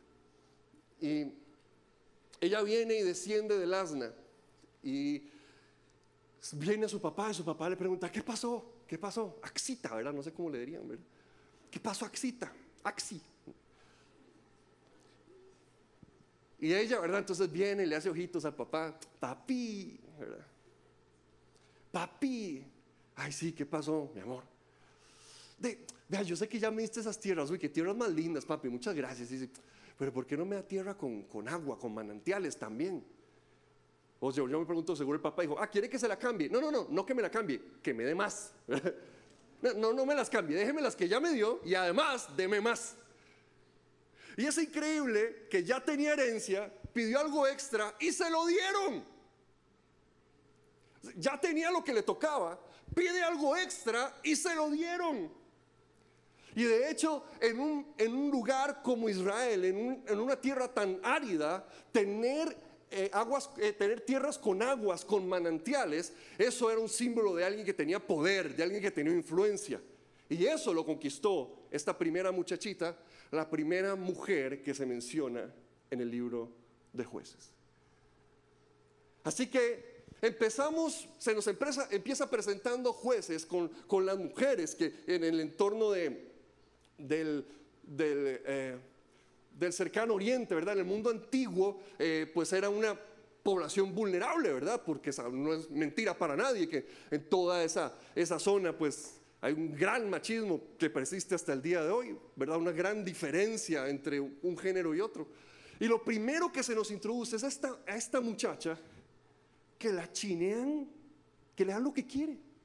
Que, es chineada por Dios, que es chineada por su papá, que recibe las bendiciones de, de, Dios cuando ella las pide, que se casa con un gran hombre de Dios, con una persona increíble. Entonces vea cómo nos empiezan presentando a las mujeres aquí en el libro de jueces. Definitivamente era una mujer favorecida y próspera. Así que hablemos de la segunda mujer. Vamos a brincarnos, por eso no nos vamos a detener mucho en las historias, vamos a brincarnos. Esta es mucho más famosa, eh, está en el capítulo 4 y se llama Débora. Débora, dice la palabra de Dios, si quieren leamos en el capítulo 4. Eh, bueno, el primer versículo empieza diciendo que otra vez se alejaron los hijos de Israel de Dios. Acuérdense que constantemente llegan a Dios, se alejan de Él, llegan a Dios y se alejan de Él. Y dice el versículo 4 del capítulo 4. En aquel tiempo gobernaba Israel una profetisa llamada Débora, que era esposa de Lapidot. Ella tenía su tribunal bajo la palmera de Débora, entre Ramá y Betel, en la región montañosa de Efraín y los israelitas acudían a ella para resolver sus disputas. Débora mandó a llamar a Barak, eh, hijo de Abinoam, que vivía en sedes de Neftalí, y le dijo: El Señor, el Dios de Israel, ordena. Ve y reúne en el monte Tabor a diez mil hombres de la tribu de Neftalí, de la tribu de Zabulón. Yo traeré Císara, que era el que los estaba atacando en ese momento, jefe del ejército de Javín con sus carros y sus tropas hasta el arroyo de Quizón, y allí lo entregaré en tus manos. La segunda mujer que se nos presenta en el libro de jueces, la gran Débora. La gran Débora. Ella era una jueza por sí misma, ella eh, eh, ejercía, ¿verdad?, juicio. El pueblo de Israel venía con disputas a ella y ella tenía suficiente autoridad para decidir qué se hacía y qué no se hacía. Tenía suficiente autoridad para llamar a un hombre de guerra como Barak y decirle, Dios te dice esto, esto, esto y lo otro tenía suficiente autoridad como para dar estrategias militares y que no fuese cuestionada por ella. Vea el estatus que tenía esta mujer. Vea el estatus de Débora. Vea el lugar que tenía, porque en ningún lugar de, su historia se cuestiona. En ningún lugar se dice, ah, no, no, que le voy a estar haciendo caso a una señora, que, que vieja manecia, ¿verdad? Que, que, quédate callada, ¿verdad? No sé qué. En ningún lugar de la historia se hace ningún comentario de ese tipo. En ningún lugar, en ningún lugar, Débora. De hecho es interesante porque se, le, se, le, traduce muchas veces Débora esposa de Lapidot, pero Lapidot significa antorcha. Entonces, en realidad lo que dice la Biblia es Débora mujer de antorchas. Las antorchas eran un símbolo de victoria en la Biblia. Así que ni siquiera se sabe si de verdad era si se está hablando de su esposo o si se está hablando de un estatus y de un título que ella tenía. Porque en ningún lugar se, menciona a una persona llamada Lapidot. Entonces podría ser que se fuera su esposo o podría ser que era un título que se le estaba dando a ella como una gran persona, como una persona de gran estatus en el pueblo de Israel. Y aunque no fuera así, aunque de verdad fuera su esposo, igual tenía ese estatus, igual tenía una gran posición entre todo el pueblo de Israel. Hay gente que en las relaciones de hombres y mujeres tiene una, una visión complementaria. Y eso es, ok, hombres y mujeres no son iguales. ¿Verdad? Este, hay unas cosas que, que las mujeres no pueden hacer, porque usualmente es eso, ¿verdad? Lo que la mujer no puede hacer, ¿verdad? Usualmente no es lo que el hombre no puede hacer, sino lo que la mujer no puede hacer. Entonces los que tienen la visión complementaria, usualmente los que hablan de lo que la mujer no puede hacer, usualmente hablan del liderazgo de Débora como una anomalía, ¿verdad?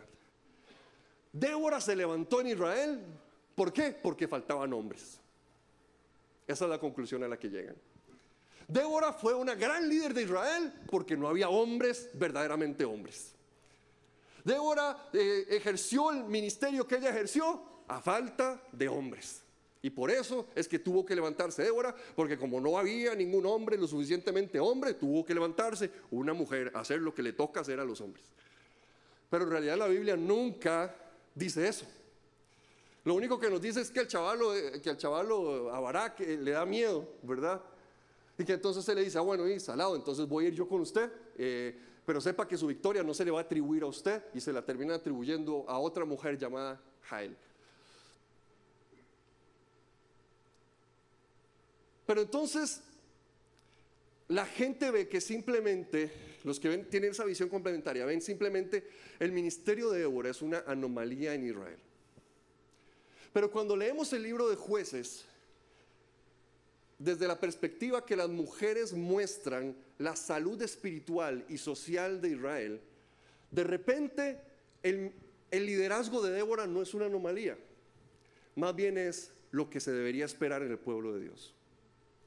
El hecho de que haya una mujer ejerciendo ese tipo de liderazgo no es un problema de que hay falta de hombres, sino que es una bendición en un pueblo que honra a Dios y que, y que está viviendo bajo principios divinos. Cuando vemos, eh, eh, cuando leemos jueces desde esa perspectiva, como espero demostrárselos hoy y dentro de hoy en ocho, yo creo que la anomalía no es que Débora fuera, fuese jueza, la anomalía es que solo Débora fue jueza. Deberían haber habido más mujeres en esa posición. El verdadero problema no es que una mujer fue jueza, el verdadero problema es que a las demás no se les dio la oportunidad de hacerlo. Cuando se tiene una gran victoria esta mujer Débora, y entonces después de esa gran victoria, como varias veces en la Biblia, en el capítulo 5 de jueces, empieza a entonar una canción. Y en esa canción pasan cosas, varias cosas interesantes, porque se celebra el liderazgo de Débora. De nuevo, nunca se dice, y como no había nombre, se levantó Débora, porque ¿qué quedaba? ¿Por qué? ¿Y entonces a quién iba a usar Dios? No, nunca se dice eso. Lo que se dice es, lo que se hace es celebrar que se levantó Débora, celebrar que ella ejerció su ministerio, celebrar que ella ejerció su llamado. Y pasa algo muy interesante en el capítulo 5, versículo...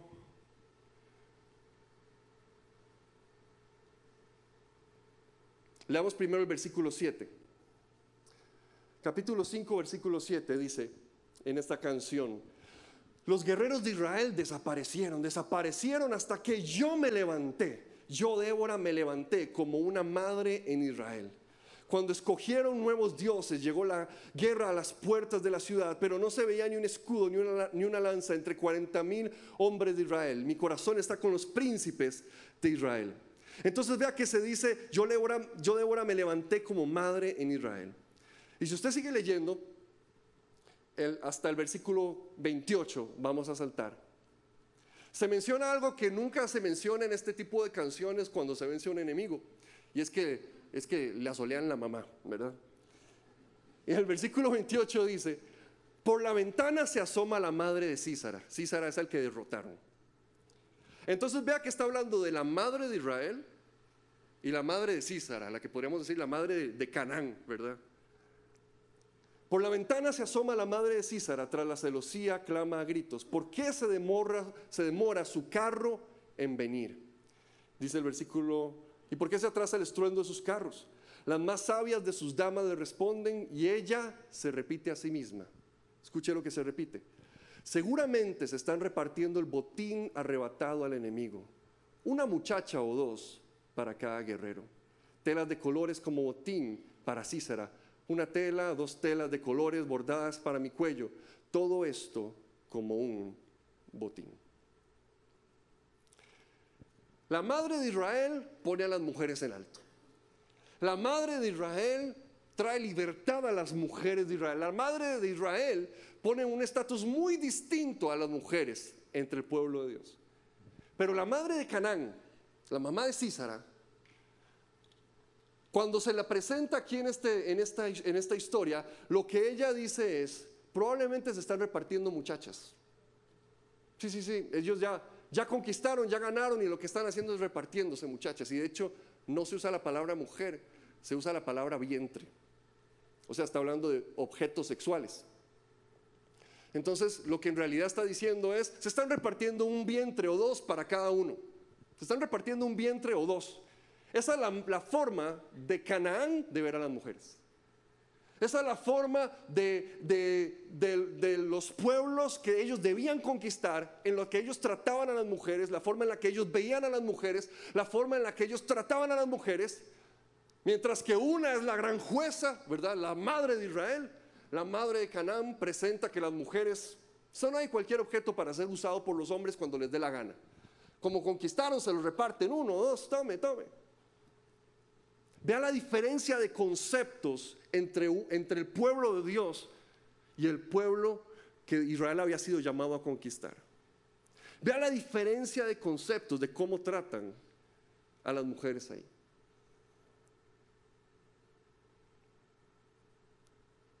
De hecho, lo puede apuntar en Deuteronomio 21 del 10 al 14. Dios le prohíbe a Israel hacer eso.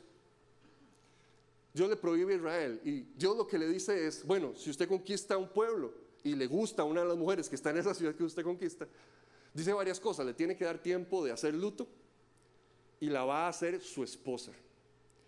No es simplemente repártanselas porque ganamos, repártanselas porque tenemos el derecho, repártanselas porque somos más fuertes y conquistamos y podemos hacer lo que nos da la gana. No, no, no.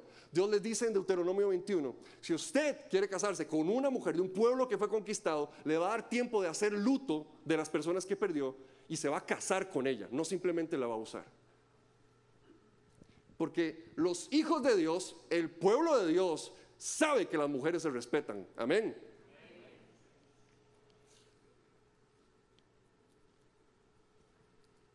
Y ahora brincamos al capítulo 10. Y aquí es a donde quiero ir aterrizando. Lo otro fue para que tengamos esa idea.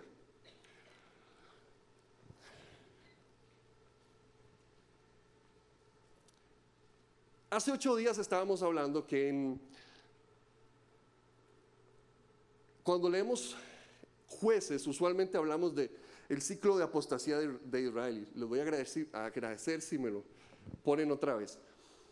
El ciclo de apostasía de Israel, ¿verdad? Decimos, bueno, jueces es simplemente que el pueblo está con Dios, se vuelven a los ídolos, les va como un quebrado, así que se arrepienten, llegan jueces y regresan a Dios. Se les pasa el susto, vuelven a sus ídolos, los atacan sus enemigos, se arrepienten, llegan jueces, una y otra vez pasa esto, uno y otra vez, juez tras juez. Esa es la forma eh, eso es como un panorama general de lo que está pasando, pero en realidad es un poco simple. Y lo que yo veo que está pasando en jueces es más que eso.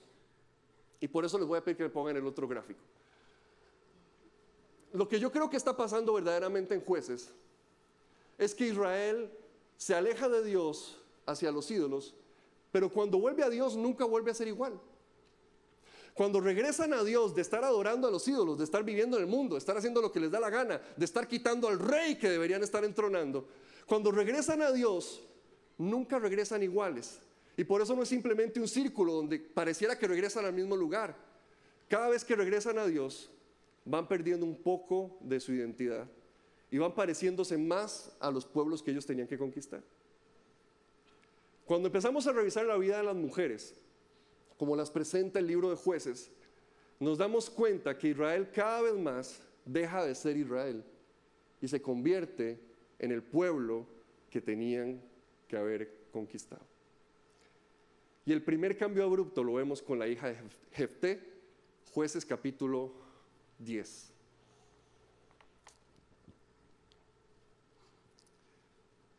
Es más, leamos de una vez en jueces capítulo 11. Jueces 11. Jefté el Galaíta era un guerrero valiente, hijo de Galat y de una prostituta. Galat también tuvo hijos con su esposa, quienes cuando crecieron echaron a Jefté. No tendrás parte en la herencia de nuestra familia, le dijeron, porque eres hijo de otra mujer. Entonces Jefté huyó de sus hermanos y se fue a vivir a la región de Tob, donde se le juntaron unos hombres sin escrúpulos que salían a cometer fechorías con él. Después de algún tiempo, cuando los amonitas hicieron la guerra contra Israel, los ancianos de Galat fueron a traer a Jefté a la tierra de Tob. Ven, le dijeron, sé nuestro jefe para que podamos luchar contra los amonitas. Eh, o sea, estaban eligiendo a Jefté de juez sobre Israel. Versículo 29. Entonces Jefté, poseído por el Espíritu del Señor, recorrió Galaad y Manasés y pasó por Mispa de Galaad y desde allí avanzó contra los amonitas. Y Jefté le hizo un juramento solemne al Señor. Si verdaderamente entrega a los, amonitas en mis manos, vean la estupidez que está a punto de hacer. Quien salga primero de la puerta de mi casa a recibirme, cuando yo vuelva de haber vencido a los amonitas, será el Señor y lo ofreceré en holocausto. Versículo 34. Cuando Jefté volvió a su hogar en Mizpa, salió a recibirlo su hija. Él acaba de decir, el primero que me salga a recibir, lo voy a sacrificar. Y cuando llega a su casa, la primera que sale es su hija. Bailando al son de las panderetas, ella era hija única, pues Jefté no tenía otros hijos. Cuando Jefté la vio, se rasgó las vestiduras y exclamó, ¡ay! Hija mía, me has destrozado por completo. Eres la causa de mi desgracia. Le juré al Señor y no puedo retractarme.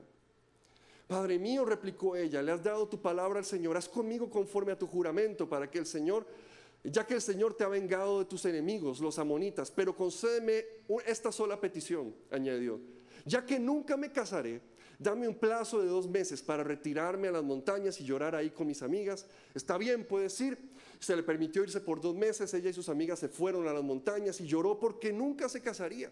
Cumplidos los dos meses volvió a su padre y él hizo con ella conforme a su juramento. Ella era virgen, de allí se originó una costumbre israelita de que todos los años, durante cuatro días, las muchachas de Israel fueran a conmemorar la muerte de la hija de Jefté de Galad. ¿Cómo es posible que entonces empezamos en un libro leyendo que las mujeres están acá para que de repente haya un, salto tan abrupto como este? Para que de repente solo unos capítulos después, y la cosa va de mal en peor si usted termina de leer jueces, de repente las mujeres están en un estatus en el cual son chineadas, son amadas, son, respetadas, reciben eh, un trato de honra, eh, ejercen liderazgo, ejercen grandes puestos, se les escucha lo que, a la sabiduría que Dios les ha dado y de repente se brinca a como lo hace Jefté. Es interesante porque es anónima. Axa es llamada por su nombre, Débora es llamada por su nombre, la hija de Jepté es anónima. Ni siquiera se le menciona el nombre. Ella no, no tiene decisión, no tiene poder de decisión. Su papá decide lo que le pasa. Ella no tiene poder de decisión. Eh, Jefté era hijo de una prostituta. Y como era el, hijo de la, de la, torta que se había jalado el tata, entonces los hermanillos lo echaron para que no se robara la herencia, ¿verdad? Así que era un hombre que tenía mucho que probar. Era un hombre que tenía que comprobar que sí valía la pena, que sí podía. Así que cometió la tontera de hacer ese juramento que hizo. Eh, la primera persona que salga, la primera que salga, eh, en realidad puede ser que haya dicho lo primero que salga. Podría ser que había pensado que un animal iba a salir a recibirlo, o sea, que, iban a haber cabras cuando llegara a la casa o algo, ¿verdad? No sabemos cómo era la casa de él. Pero puede ser que él haya dicho, lo primero que salga, se lo sacrificaré a Dios. Y para su sorpresa fue su hija. Para su sorpresa terminó siendo ella. Ahora, Dios de verdad quería que ella muriera. Ahora, Dios de verdad quería que entregaran a esa chiquilla, a esa muchacha. Revisemos la Biblia. Algo parecido sucedió con un hombre llamado Abraham. Dios le pidió a su hijo. Y cuando Dios viene y le pide a su hijo, eh, la historia termina diciéndonos que en realidad Dios nunca le pidió a su hijo, Dios simplemente lo que estaba haciendo, o sea, sí se lo pidió, pero estaba probando a Abraham. Dios no quería nunca la sangre de Isaac. Dios nunca quiso que se derramara la sangre de Isaac. Dios quería probar a Abraham. Años después en Levítico, Dios claramente condena y dice a, los, a sus hijos, ustedes no los van a sacrificar. Un tiempo después de Jefté, un otro baboso llamado Saúl hace un juramento parecido y dice, el primero, aquel de ustedes que coma antes de que hayamos matado a todos nuestros enemigos, va a morir y se lo juro por Dios. Y que él sin darse cuenta fue su hijo Jonatán el que alcanzó con, su, con, con un palo, con su bastón, tomó un poco de miel y se lo llevó a la boca. Pero ¿sabe que En el caso de Jonatán, Jonatán no murió. A con Jonatán se hicieron los rusos, a pesar de que se lo habían prometido a Dios. Y no pasó nada. No hubo ninguna consecuencia. Dios no dijo, me prometiste a tu hijo y no me lo sacrificaste y por eso. No pasó ninguna consecuencia, no pasó nada malo. Jonatán siguió viviendo. La gente eh, este, le dijo a Saúl, jamás, no sea tan tonto de cumplir ese, ese juramento tan tonto que usted hizo. Y no pasó nada. Lo que pasó con esta muchacha no era la voluntad de Dios. Lo que pasó con esta muchacha fue un reflejo de un pueblo que al alejarse de Dios empezó a perder su identidad. Que al estar lejos de Dios se les olvidó la clase de Dios que tenían y el estándar de vida al cual ellos habían sido llamados a ser. De hecho es muy interesante porque la historia de varios jueces termina haciéndose como una evaluación final. Y se dice, eh, se dice, por ejemplo, este, de Otoniel en, en el 3.10, que después de él vino paz sobre la tierra. Se dice lo mismo de Gedeón, después del tiempo de Gedeón vino paz sobre la tierra. Se dice lo mismo de, de, Débora, de hecho, después del ministerio de Débora vino paz sobre la tierra.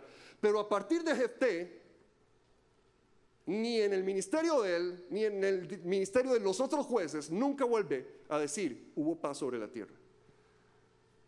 Y eso que venció al enemigo. Jefté derrotó al enemigo que estaba invadiendo Israel y aún así nunca se dice y vino paz sobre Israel. ¿Por qué no vino paz? Porque pasó algo que nunca debía pasar. Sucedió algo que nunca debería suceder. Pasó algo que nunca debía pasar en el pueblo de Israel.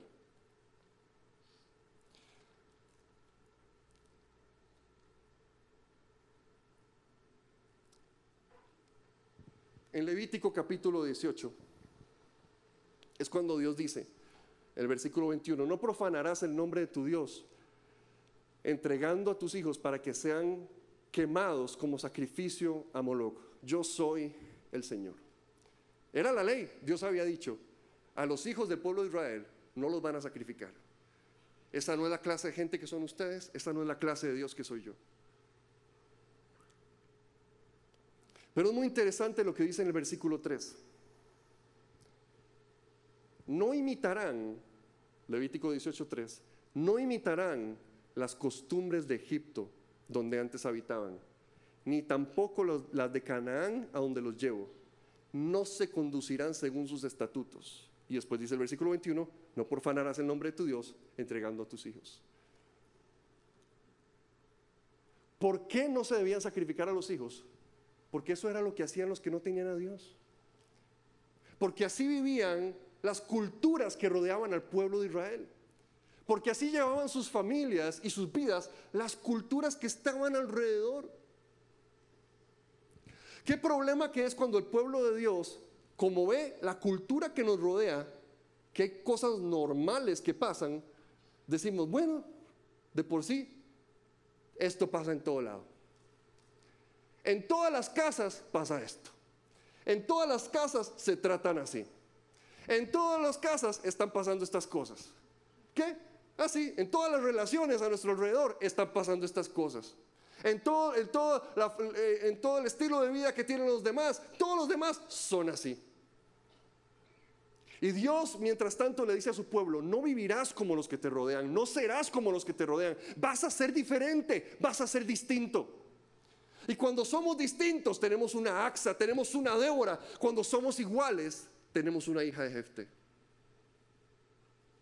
Cuando vivimos de acuerdo a lo que Dios nos ha llamado a vivir, vemos florecer nuestra familia, vemos florecer la gente a nuestro alrededor, vemos florecer y prosperar y ser bendecidos y ser levantados las personas que amamos. Cuando vivimos como vive el mundo a nuestro alrededor, empezamos a sacrificar a aquellos que amamos. Empezamos a dejar morir a aquellos que amamos.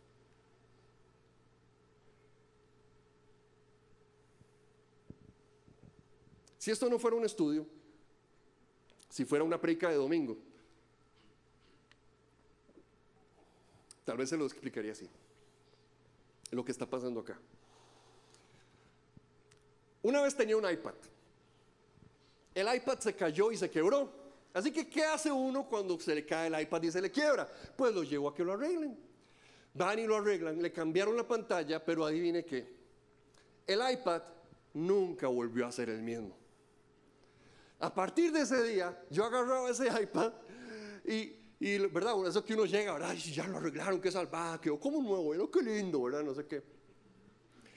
Entonces llego yo, ¿verdad? Y lo empiezo a probar y lo que me doy cuenta es que ya no es el mismo, ¿verdad? Le hago así, el tap, ¿verdad? Clic o no sé, ¿verdad? Dedito. Le hago así en un icono y no reacciona. Le vuelvo a hacer y no hace nada. Entonces ya es como que con el pulgar, ¿verdad? Como, ¡ping! ¿verdad? Ya ahí se abre, ¿verdad? Yo no sé, no, qué madre. Igual, ¿verdad? Uno empieza a bajar para leer, ¿verdad? Entonces, como que uno hace así y de repente, no, no. Eso que hasta sale, sale un arco iris en la pantalla, ¿usted ha visto? Y ahí sí reacciona, ¿verdad? Ahí sí lo puedo ver. Y entonces, ¿sabe cómo se arregló el iPad?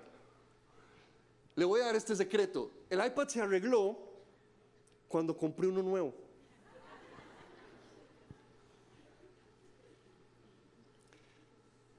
Esto es lo que está pasando con el pueblo de Israel en jueces.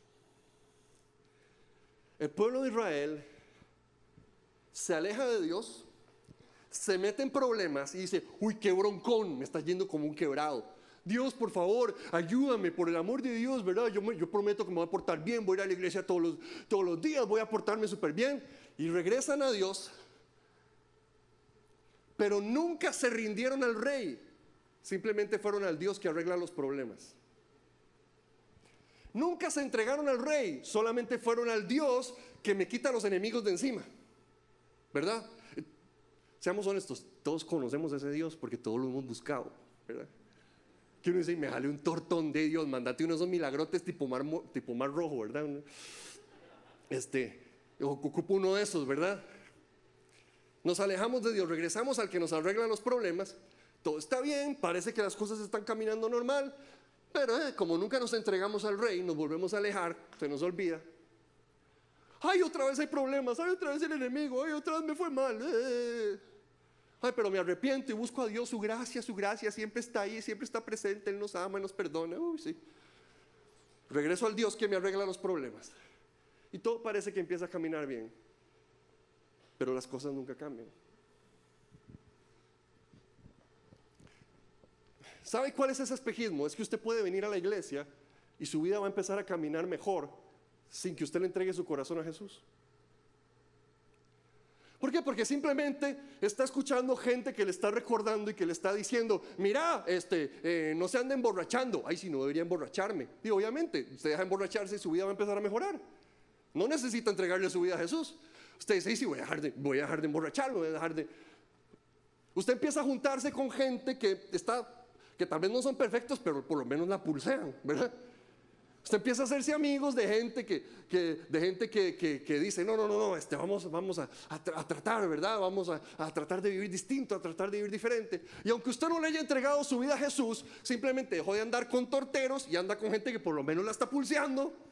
Así que su vida, sin entregarle su vida a Jesús, ya va a empezar a caminar mejor. Su vida ya va a empezar a mejorar. Y es ese espejismo que nosotros tenemos, nos alejamos de Dios, todo nos fue mal, pero ahora regresamos a Dios. Ay, todo empezó a caminar bien. Ay, no, pero me volví a alejar de Dios.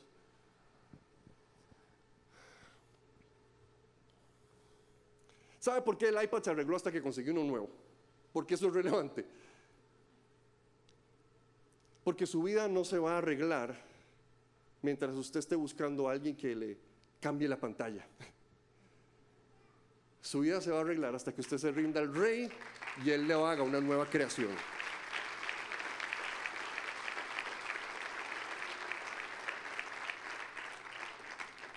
Ahí es donde está la diferencia. Cuando venimos al rey y él nos hace una nueva creación, nos da una nueva vida. Cuando nos entregamos al rey y nuestra vida nunca más vuelve a ser la misma, porque él viene y nos hace nuevos. No nos arregla, nos hace nuevos. Y por eso es que usted no se ha dado cuenta que ha venido y ha caminado en los caminos de Dios, se aleja. Y usted dice, pero no importa, ahí siempre está la iglesia, ahí siempre está el pastor todos los domingos, sí que cambiaron la hora, bueno, y llegué media hora tarde, no importa, eh, por sí. Bueno, ya me acomodé, ahí siempre está la iglesia, ahí siempre ha estado Dios, llego yo, y todo, todo va a caminar igual. Y todo parece caminar igual, pero usted no volvió igual. Usted nunca volvió a ser el mismo, porque venís arrastrando basura porque venís arrastrando porquerías. Estás en la iglesia y todo parece que está mejorando, porque el simple ambiente de iglesia te va a mejorar la vida, eso te lo garantizo, porque lo que aquí está pasando es un, milagro de Dios, algo poderoso de Dios. El simple ambiente de iglesia va a empezar a hacerte pensar que las cosas están mejorando, pero nunca volviste a ser el mismo. Tu mente sigue herida y llena de basura y de cochinadas. Tus relaciones nunca volvieron a ser igual de estables. Nunca pudiste sentir la presencia de Dios como antes la sentías. Nunca pudiste este, venir a la palabra de Dios como antes venías a la palabra de Dios. Porque te alejaste del Señor, el enemigo te hirió y regresaste así. Y nunca volviste a ser el mismo porque no te rendiste al rey. ¿Quién gobernará Israel? Esa es la pregunta. ¿Quién gobernará Israel? Nosotros pensamos que si nos alejamos de Dios podemos volver al Señor cuando nos dé la gana y todo va a ser igual. No es así. Hasta que te entregues al Rey. Te alejaste de Dios y regresas a Él, excelente. Si usted se entrega al Rey y Él te hace una nueva criatura, ahí sí es cierto que todo va a estar caminando bien. Mientras hayas venido solamente a la regla problemas, a la paga incendios, vas a seguir renqueando. Nunca va a ser suficiente. Pero nos alejamos de Dios y empezamos a perder nuestra identidad. Nos alejamos de Dios y empezamos a perder quién nosotros somos. Nos alejamos del Señor y de repente no volvemos a ser los mismos. De repente no nos sentimos igual, no tenemos la misma comunión, no adoramos igual. Andamos renqueando. Ya no era como antes. Ya no es como antes. Sí puede volver a ser como antes. El problema es que no lo ha sentado en el trono. El problema es que pensás que con solo venir y empezar a hacer ciertas cosas y empezar a cumplir como el pueblo de Israel, bueno, ahí sí vamos a la, a la, eh, bueno, no hay sinagoga, ¿verdad? pero bueno, al, ambiente del pueblo de Dios y, y, que nos enseñen los levitas y que, y que lo que usted quiera, ¿verdad? Este, y que cancioncitas y que recitar versículos todo parece que empieza a caminar diferente, todo parece que empieza a caminar mejor, pero nunca va a volver a ser igual. Hasta que te entregues al rey. Por eso es que el pueblo de Dios, muchas personas, terminan viviendo con la identidad del mundo dentro de la iglesia. Terminan viviendo con la identidad del mundo que nos rodea y de la cultura que nos rodea, pero dentro de la iglesia, de una forma santificada, ¿verdad? Terminamos viviendo igual, nada más que aquí adentro. todo parece que va caminando mejor. Todo... Y Dios nos está diciendo, yo no te traje a la tierra prometida para que empeces a vivir igual que el mundo que le rodea. Dios te está diciendo, yo no te traje la tierra prometida para que perdas tu identidad. Dios te está diciendo, yo no te traje la tierra prometida para que empeces a imitar a tus compañeros de trabajo o a tus amigos en el colegio. Yo no te traje la tierra prometida para que simplemente andes yendo y viniendo. Dios te dice, yo te traje la tierra prometida para que me corones como rey de tu vida.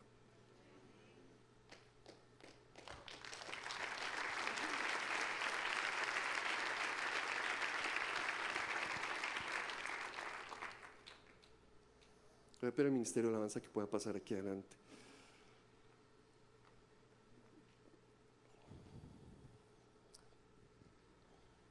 Le voy a pedir que podamos pasar unos minutos delante del Rey, entregando nuestra vida delante de Él.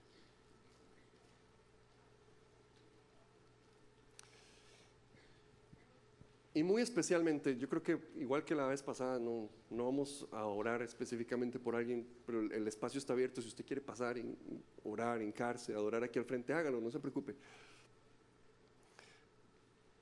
Pero muy especialmente quiero hablarle a esas personas que tal vez han regresado a los caminos del Señor, pero no han visto su vida caminar igual.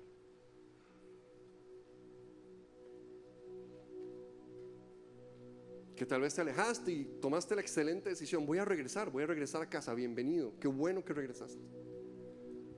Pero no has visto tu vida caminar igual. Porque no es simplemente venir a cultos, no es simplemente cantar canciones, no es simplemente abrir la Biblia, es coronar al rey. Es coronar al rey. Es coronar al rey. Pongámonos de pie, por favor.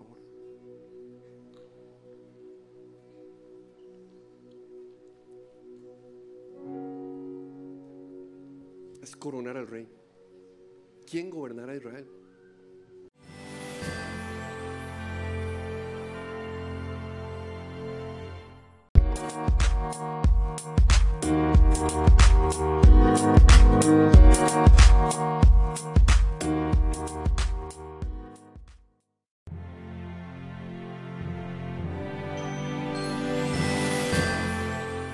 Pasadilla por agua, ¿verdad? Ya, como que ya estaba entrando diciembre, ¿verdad? Como que se volvió, qué colerón, ¿verdad? Pero por ahí vamos presionando el nombre de Jesús, ya viene el niño. ya se siente, ¿verdad? El olor a tamal. Eh, hemos estado eh, estudiando el libro de jueces, pegándole una, eh, no sé, como una ojeada general eh, a lo que sucede en, en el libro de jueces. Y lo hemos titulado De rodillas delante del rey. En jueces hay algo muy interesante que pasa, les voy a pedir si me ayudan con la imagen, que, que es lo que habíamos estado hablando en, estos, días, que el autor de jueces usa, eh, pone las historias de las mujeres y el papel, el rol de las mujeres, los usa de una forma muy interesante para mostrar el- la salud espiritual del pueblo de Israel en jueces, ¿verdad? Esto es algo que sucede en el libro de jueces, no es algo que se, hace en todos los libros, eso es lo que pasa en, el libro de jueces. Y estuvimos hablando, ¿verdad? La vez anterior de Axa, de Débora y la hija de Jefté. Y lo que estábamos viendo es que todo empieza muy bien, pero de repente hay un cambio Israel nunca más vuelve a ser el mismo. Le dejo de tarea que usted pueda eh, leer la historia de Sansón y, la, y lo que pasa con las mujeres en la vida de Sansón. Eh, creo que se ha predicado mucho, así que voy a aprovechar el tiempo para que hoy podamos hablar de las esposas de los benjamitas y, las, y la concubina del levita, que nos faltó aquí, y la concubina del levita. Cada vez que Israel va descendiendo en esta espiral que es- están con Dios, se alejan de Dios, están con Dios, se alejan de Dios, están con Dios, se alejan de Dios. Israel no vuelve a ser el mismo. Y hoy vamos a ver eh, la conclusión tan terrible, porque jueces eh, no tiene un final feliz. Jueces no tiene un final feliz. Cada vez pierden más su identidad, cada vez dejan más de ser quien Dios les ha llamado a ser. Así que abra su Biblia en jueces, por favor, el capítulo 19. Quisiera aprovechar y, enseñarle de unos pasajes, de esos pasajes que, que a uno apenas lo lee, lo ponen nervioso. ¿Verdad? Esos pasajes como que uno eh, prefiere no predicar. Eh, de esos pasajes que cuando uno apenas los ve por primera vez uno dice, esto no debería estar en la Biblia, ¿qué le pasa a Dios? ¿O qué, qué sucede acá, verdad? ¿Cómo es posible que algo así esté presente en la palabra de Dios? Y eso es lo que sucede en jueces capítulo 19. Y hoy creo que vamos a aprender algo muy importante, que es que cada vez que nosotros leemos la Biblia, la palabra del Señor, tenemos que conocer su contexto para poder interpretarla. No sé si usted se ha dado cuenta, pero los ateos y los fanáticos religiosos tienen una cosa en común, que es la forma en la que leen la Biblia. Los ateos y los fanáticos religiosos leen la Biblia igual. No sé si usted se ha dado cuenta, que simplemente la leen de una manera como literal, sin interpretarla. Así que este, a los ateos los alarman las cosas que leen, ¿verdad? Y los fanáticos religiosos dicen, bueno, porque la Biblia dice que las cosas son así, pues así hay que hacerlas, ¿verdad? Eh, los dos leen la Biblia de la misma manera. Nosotros entendemos, hemos comprendido que la palabra del Señor debe ser interpretada de una manera sana, ¿verdad? De acuerdo a lo que la palabra del Señor nos enseña en todo el contexto de la palabra de Dios. Y así llegamos entonces a jueces capítulo 19. Es la historia de un levita y su concubina. En la época en que no había rey en Israel. Recuerda el mensaje tan importante de jueces. En la época en la que no había rey en Israel, un levita vivía en una zona remota de la región montañosa de Efraín y tomó como concubina a una mujer de Belén de Judá.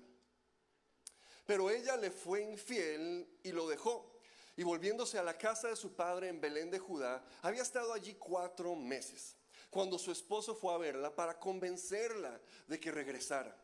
Ah, qué buen hombre, ¿verdad que sí? Con él llevó un criado suyo y dos asnos.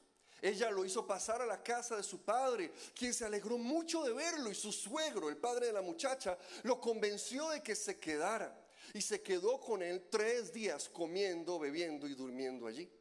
Al cuarto día madrugaron y él se dispuso a salir, pero el padre de la muchacha le dijo a su yerno, ¿sabes qué? Repon tus fuerzas con algo de comida, luego podrás irte. Así que se sentaron a comer y a beber los dos juntos.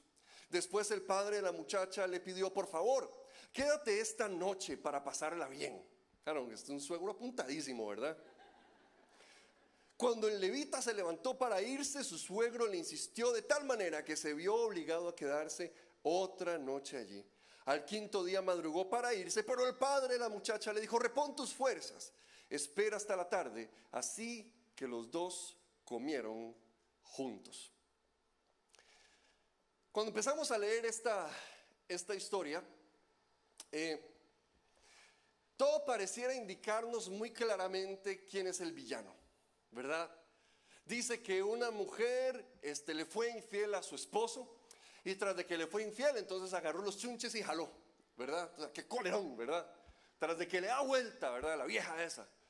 Entonces agarra todas las cosas y se va, ¿verdad? Pareciera que nosotros sabemos muy claramente en estos primeros, primeros versículos quién es el malo, quién, quién es la víctima. Pareciera que con solo leer estos versículos ya nosotros podemos decidir muy bien y podemos juzgar perfectamente quién es el, el que hace las cosas de acuerdo al carácter de Dios y a la voluntad de Dios, ¿verdad? Y nos encontramos con ese hombre que va y busca a su esposa después de que le dio vuelta, ¿verdad? Y va y, trata de, de, ir y reconciliarse con ella. No, no, no, ese levita debe ser un santo. Pero aquí empezamos a leer las cosas y empezamos a, a, a ver varias cosas interesantes. ¿Qué es lo que vamos a leer? Cuando lo que me refería al inicio cuando les decía que muchas veces no entendemos bien el contexto, es porque no leemos con cuidado la palabra de Dios. Eh, hay partes de la palabra de Dios que sí se pueden leer como un periódico, que simplemente este, Dios, la Biblia dice no mienta, en la conclusión es, ok, no hay que mentir, ¿verdad? Que la Biblia dice no, no robe, ok, no hay que robar, ¿verdad? Hay cosas, partes de la Biblia que sí se pueden leer así como un periódico, pero hay otras partes de la palabra del Señor que requieren cuidado, que requieren atención, que requieren detenerse y preguntarse y devolverse e indagar y revisar y ver por qué es que está diciendo lo que está diciendo. Y vamos a leer este pasaje con cuidado para ir señalándoles algunas cosas, algunas cosas, porque eh, esta historia cada vez se pone peor, cada vez se pone más horrible. Esta historia termina de una forma asquerosa y alarmante. Y cuando uno lo lee, uno esperaría que la Biblia diga, y tal fulanito hizo las cosas mal, fulanito hizo las cosas bien, así que la lección es esta. Pero no todo en la Biblia se presenta exactamente así. La Biblia tiene, tiene, tiene arte también. La, la, Biblia deja espacio para que nos formulemos preguntas, para que, para que usemos esto que Dios nos dio para que nos sentemos con la palabra del Señor y con el Espíritu Santo y vayamos conociendo de lo que el Señor tiene para nosotros. Y entonces aquí empezamos a ver primero que nada, eh, esta mujer se fue, esta mujer se eh, parece que le fue infiel a su esposo y pues qué raro, ¿verdad? Que le haya sido infiel a este hombre que hasta ahora parece ser una gran clase de hombre. Pasaron varias cosas, han pasado cuatro meses. El esposo esperó cuatro meses para ir a buscar a, su concubina, o sea, una segunda esposa que él tenía. Eh, esperó cuatro meses para ir a buscarla, después de que ella se había ido a la casa de su papá.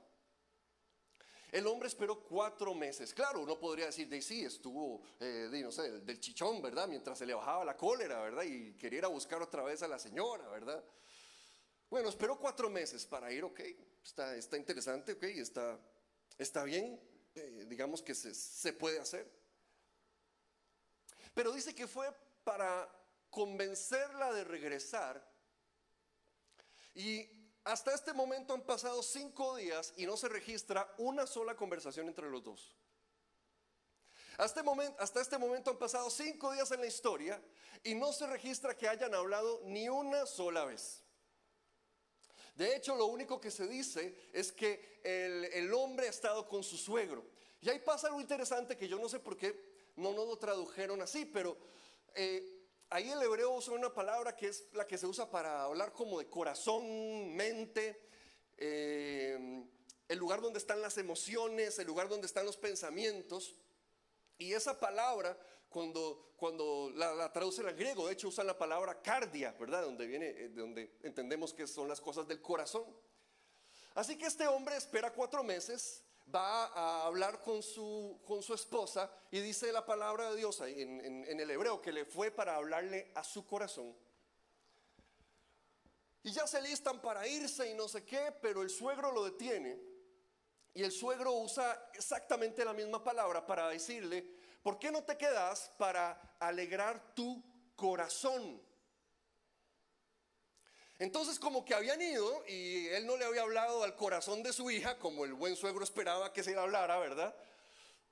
Así que el, suegro trata como de mandarle la, indirecta, ¿verdad? Así como, ¿y por qué no, eh, eh, no alegramos aquí los corazones, ¿verdad? O sea, como, ¿para qué viniste? Babosito, ¿verdad? En serio, usted se la va a llevar de camino, así, peleados, ¿verdad? ¿Usted ha visto una, pareja peleada? ¿Qué incómodo que es estar alrededor de una pareja peleada, verdad que sí? Es como si que ando de malas y que no nos vemos y que no nos hablamos y que no nos... Y así estaba el suegro, seguro, seguro veía uno por un lado, otro por el otro. Me pasa la sal.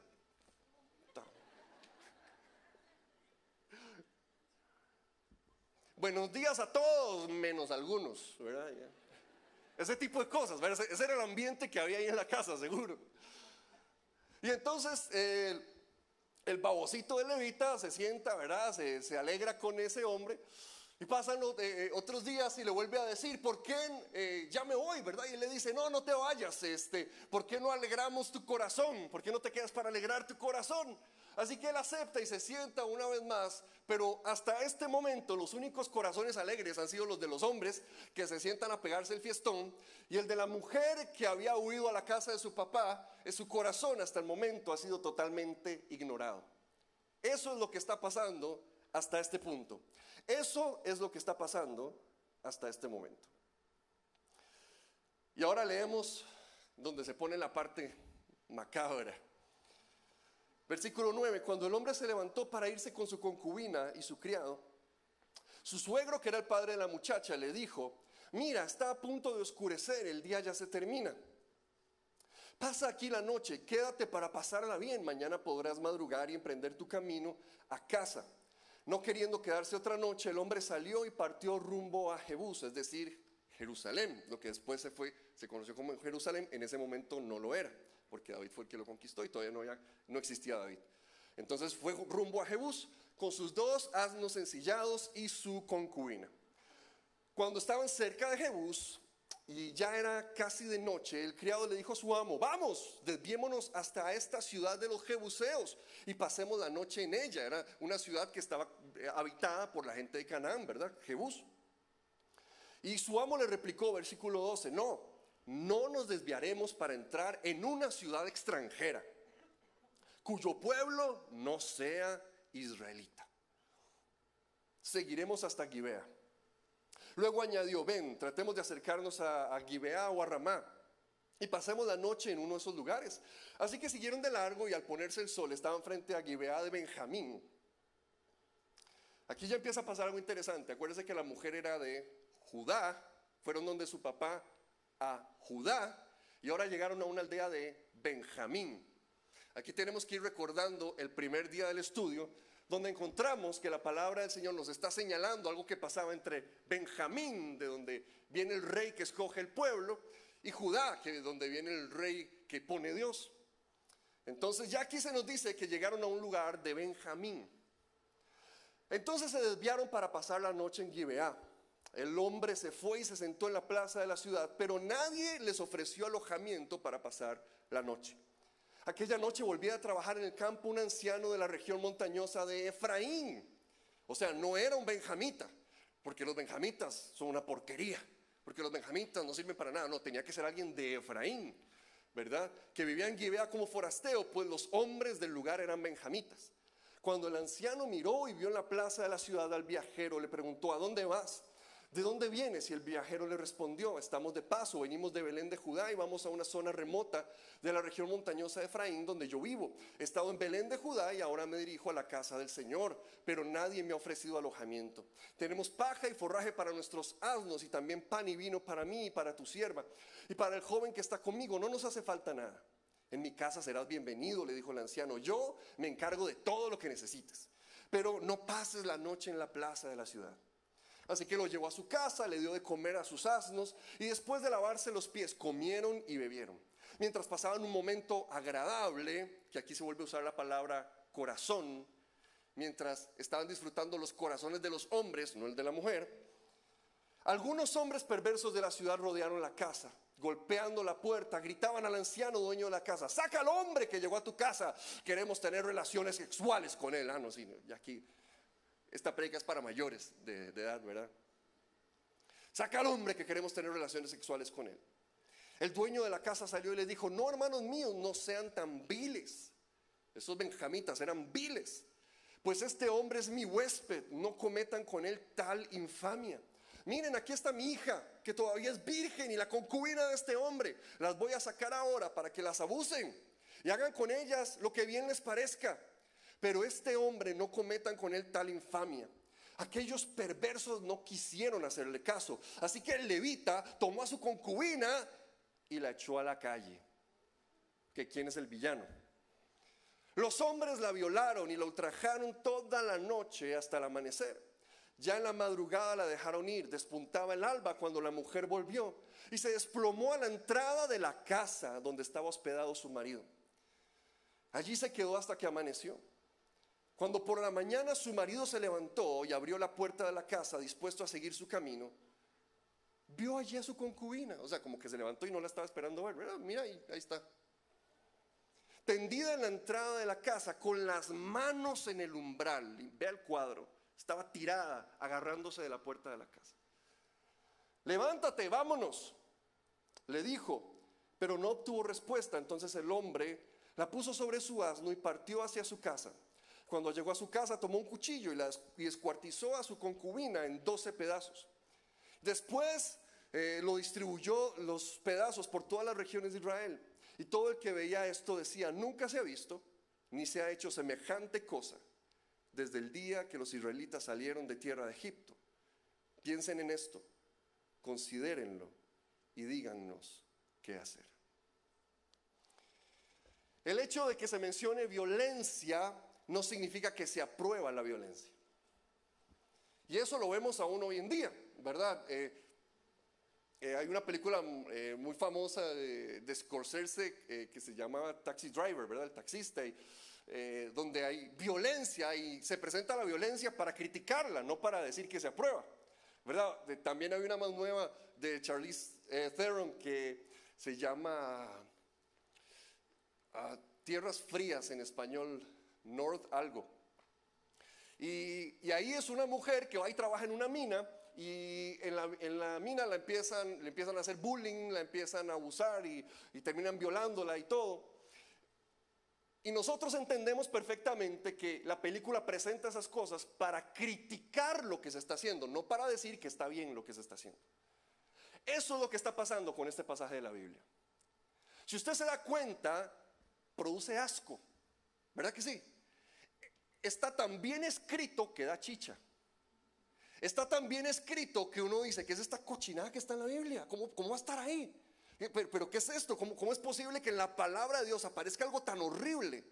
Eso lo que nos demuestra es que está bien escrito. Porque está provocando lo que Dios estaba necesitando que provocara una escena como esa. Y eso es lo alarmante de que haya sucedido en el pueblo de Dios de que en el lugar de la gente de Dios, en los que sucedió, que hasta el que lo lee se le revuelve el estómago, pero el pueblo de Dios sí lo hizo. Eso es lo alarmante de la situación. Eso es lo que se presenta aquí en este pasaje. Desde que salieron de Egipto nunca se había visto jamás algo así en la, tierra de Israel. Considérenlo y piénsenlo. ¿Qué deberíamos hacer? Considérenlo y piensen qué deberíamos hacer. Como le mencionaba ahora, si se da cuenta, lo recibió alguien que no era de la tribu de Benjamín, del rey que eligen los hombres. Y ellos venían de Judá, del rey que elige Dios, del rey que pone Dios. Dice la palabra del Señor que cuando empezaron a, tocar la puerta y vinieron en contra de ellos, ¿verdad? Y que vinieron, saquen, saquen a ese hombre, ¿verdad? Que eh, este, queremos abusar de él, queremos violarlo, ¿verdad? Están diciendo eh, todos los habitantes de, de ese territorio. Dice que este hombre hizo algo, tomó a la concubina, tomó a su esposa, tomó a su mujer y la echó y la tiró a la calle. Entonces vea el estado de cómo está Israel, de que un levita está haciendo esto. No es cualquiera, no es cualquiera, es como la historia del buen samaritano, donde Jesús habla de, los levitas y los fariseos y los maestros de la ley, es algo así. Un levita está haciendo esto, no es, cualquier, no es cualquiera, no es cualquier persona, es un levita el que está haciendo estas acciones. Y la palabra que usa para decir que la tomó es tan violenta que es la misma palabra que se usa cuando, cuando, eh, cuando Samuel se está alejando de Saúl y le acaba de decir que el reino le será quitado. Y entonces dice que eh, Saúl se tomó del manto de, Samuel y fue tan duro la forma en la que lo jaló que lo rompió y lo arrancó y se le dice así será rasgado el reino de Israel. Y es tan violenta la palabra que dice para tomar, que es la misma palabra que se usa cuando Amnón, uno de los hijos de David, viola a Tamar. En pocas palabras, el que escribió esto está diciendo, el levita está haciendo lo mismo que los de afuera. Está participando del mismo crimen que los de afuera. Al tomar a su esposa y tirarla de esa manera, despreciarla de esa manera, ponerla en peligro de esa manera, está participando exactamente el mismo pecado que todos los demás. Eso es lo que la palabra del Señor nos está diciendo cuando nos presenta esta escena, el hombre tomando a su mujer y tirándola a la calle. De hecho, cuando la descuartiza, dice la misma palabra, tomó a la mujer con esa misma palabra y la descuartizó. Y la partió en pedazos. Esta no es una escena bonita. La, Biblia a veces, la Biblia a veces toca áreas que a nosotros no nos gustaría que toque. La Biblia a veces es más real de lo que a nosotros nos gustaría que fuera. La Biblia a veces trata cosas más humanas que nos ofenden a nosotros, a nosotros que vivimos en el siglo más violento de toda la humanidad. Nos ofende esta escena.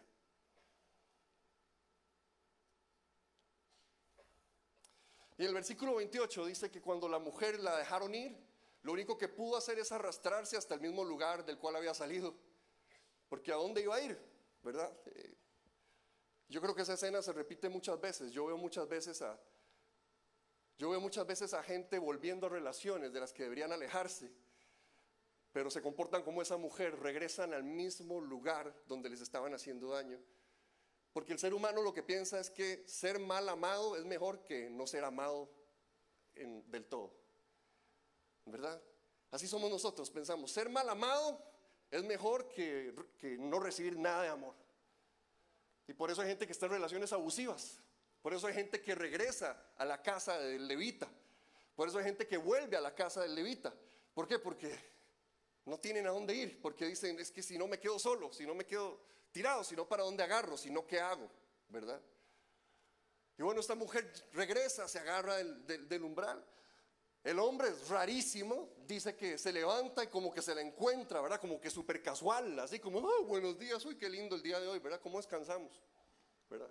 Después del susto de ayer, por dicha dormimos tranquilos, ¿verdad? Que salvada. En el versículo 28 se nos presentan las primeras y únicas palabras que el esposo le dirige a su esposa. Levántate y vámonos. Las únicas palabras, el hombre que salió para hablarle al corazón de su esposa. El hombre que salió, que había sido engañado para hablarle al corazón de su mujer. De repente ya uno dice, y, con razón le dieron vuelta. O sea, no estoy diciendo que esté bien, ni estoy dando permisos para nada. O sea, no anda diciendo, el pastor dijo que... Lo que pasa es que, de nuevo, la palabra de Dios es más realista de lo que nosotros quisiéramos a veces. Toca temas más incómodos de lo que a nosotros nos gustaría. Y, y entonces se levanta y lo único que le dice, las únicas palabras que le dice este hombre de Dios que salió para buscar a la mujer que le había dado vuelta, después de que la tiró a, eh, a, una multitud de gente para que la abusaran toda la noche, después de que estaba tirada, eh, muerta, de hecho ya estaba en ese momento, estaba ahí tirado de, todo lo que había pasado, de todo el mal que le había sucedido, de toda la abominación por la que había pasado.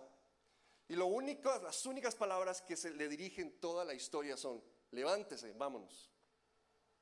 Ya es hora de seguir. Corra, antes de que se haga presa. Apúrese. Apúrese, que tengo restricción. Póngale. Y así nos encontramos al gran hombre de Dios, tratando a su esposa. Lo que le produce de nuevo la historia es señal de que la historia está bien escrita. Es señal de que la palabra del Señor nos está diciendo, es obvio que esto está mal. Es obvio que esto no debe suceder. Es obvio que esto jamás debería pasar. Y por eso termina esa sección de la historia diciendo, desde que salieron de Egipto, hasta el día de hoy, nunca se ha visto nada semejante en el pueblo de Dios. La corrupción de Israel había llegado a tal punto que empezaron a suceder las cosas que nunca habían pasado antes. La corrupción de Israel, eh, Israel había caído tan bajo que empezaron a darse cuadros que nunca se habían conocido que sucedieran en el pueblo de Dios. Israel había caído tan bajo y se había alejado tanto de Dios, ya, ya se habían alejado tantas veces del Señor, ya habían perdido tanto su identidad, que cosas que nunca antes habían sucedido en el pueblo de Dios habían empezado a suceder. ¿Y qué problema cuando en nuestra vida empiezan a pasar cosas que nunca antes habían pasado? ¿Qué problema cuando en nuestro caminar con Dios empiezan a suceder cosas malas que nunca antes habían sucedido? ¿Qué problema cuando, cuando siendo cristianos empezamos a hacer cosas que no hicimos ni cuando estábamos en el mundo lejos de Dios? ¿Qué problema cuando desde que salimos de Egipto nunca se había visto nada semejante en el pueblo de Dios? Eso es lo que la palabra del Señor nos está levantando la alerta. Cuando no hay rey, porque la historia empezó diciendo eso, no había rey en Israel todos hacían lo que mejor les parecía. Cuando no hay rey verdaderamente, era muy pueblo de Dios, era un levita. Era un levita. O sea, era un levita, era, era el que representaba la ley, era el que, señores, era un levita, era un, era un líder. era un líder. Pero en su vida personal, en su casa, en su familia, estaban pasando cosas que nunca se habían escuchado en el pueblo de Dios. Y era un líder.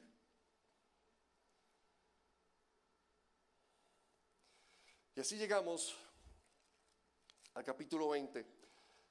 Cuando este hombre lanza, eh, envía los, los, pedazos de su mujer a, las, a los doce tribus de Israel, Israel se indigna y se alarma y dicen, esto jamás ha pasado antes. Y se reunieron todos, dice la Biblia, como un solo hombre. Wow, como un solo hombre. Se reunieron y empezaron a decir, ok, ¿qué hacemos? Entonces fueron a pedir que entregaran a los que hicieron la fechoría y Benjamín dijo, no los vamos a entregar. Así que Benjamín reúne a 25 mil eh, eh, guerreros tan cargas que podían tirar con ambas, con ambas manos, podían tirar este, una onda, una piedra con ambas manos a un cabello y no fallar. Vea la clase de guerreros, élite que tenía Benjamín. Así que reúne a 25 mil de estos y los mandan a pelear contra 400 mil del resto del pueblo de Israel. Obviamente les va como un quebrado, obviamente no les va nada, nada bien.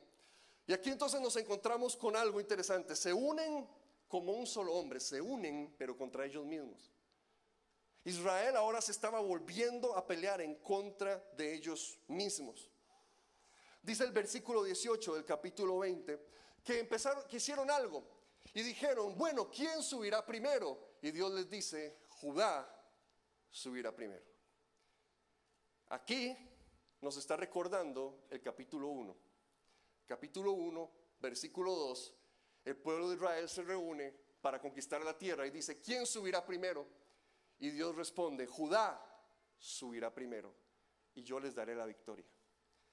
El problema es que esta vez el autor de jueces nos está recordando cómo inició el libro. El autor de jueces nos está tirando para atrás de cómo iniciaron las cosas. De hecho, el primer día del estudio hablamos de Axa. Axa bajó de su asno y fue bendecida por su padre. Aquí nos encontramos la historia de la concubina del levita, que dice que después de recoger la muerta, el levita la subió a un asno. Así que desde ese momento el autor nos está recordando cómo empezamos la historia y está contrastando, vea cómo empezamos y vea cómo estamos ahorita. Axa andaba en su asno y fue bendecida por su papá, recibió más allá de lo que, de lo que podía merecer porque era una hija chineada de Dios. Y ahora nos encontramos con una concubina que ha sido maltratada, que ha sido violada, que ha sido asesinada y está montando un asna muerta después de todo lo que pasó. El autor nos está recordando, nos está presentando todo. Y aquí de nuevo lo vuelve a hacer. ¿Quién subirá primero? Judá subirá primero, pero esta vez no dice y les daré la victoria. Porque estaban peleando contra ellos mismos. Estaban peleando en contra de ellos mismos. Y se empieza a dar aquí algo que yo creo que tiene que ver también con lo que pasa en los primeros capítulos de jueces, en el capítulo, el capítulo 2, 21. Dios les dice, ustedes sepan algo, no van a poder derrotar a sus enemigos. Pero el capítulo 3, versículo 2, les dice, ustedes van a aprender a pelear. Y aquí, cuando está terminando jueces, es como que estas dos reglas que Dios puso para el, para el libro de jueces se encuentran. Y nos encontramos con un Israel que por orden de Dios nunca iban a poder echar a sus enemigos de ahí. Imagínense qué triste lo que es tener un enemigo que Dios no deja que uno lo quite por la desobediencia que han tenido hacia Dios. Que no importa lo mucho que usted haga, patalee, lo mucho que usted trate, lo mucho que usted quiera, no importa las estrategias que usted use, no importa el agua bendita que quiera, que quiera echarle encima, ¿verdad? O sea, no importa lo que usted haga, a ese enemigo usted nunca lo va a poder echar, porque Dios no deja que usted lo eche. Eso es lo que le está pasando al pueblo de Israel. Y además van a aprender a pelear. Así que tenemos un pueblo que aprende a pelear, que son esos benjamitas, que pueden, que pueden tirar con ambas manos y que, no pueden, y que no fallan a un cabello. Gente experta en la guerra, gente experta en pelear, pero que no importa lo buenos que sean, jamás podrán echar a su enemigo porque no se rindieron al rey. Y de nuevo esas dos cosas se encuentran. De repente, perdón, esas dos cosas se encuentran. Así que Israel se vuelve contra ellos mismos. Ah, es como una olla de presión, ¿verdad? No podemos echar a los enemigos, no podemos hacer nada contra, contra el enemigo que está en nuestra tierra. Es como que terminan volviéndose en contra de ellos mismos. Es como que termina explotando todo, porque no, no lo pueden sacar, ¿verdad? Todo termina explotando entre ellos.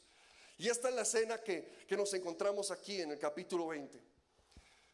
Y de hecho ya para el versículo 44 y 46 se nos dice dos veces que murieron miles de hombres valientes, valerosos.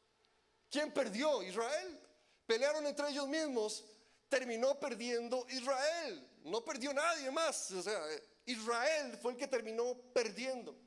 Y entonces todo el mundo se arrepiente y se empiezan a dar por el pecho y dicen, ay, ¿cómo es posible que le hicimos esto a, a Benjamín? ¿Cómo es posible que los hayamos dejado tan mal? Y la tierra que era la tierra prometida, de la cual les habían dicho, tierra que fluye leche y miel, y que habían soñado por generaciones, la tierra que les había costado años, la tierra que les había, que, que los había puesto a soñar, la tierra que los ilusionaba, se convirtió en la tierra de su tortura.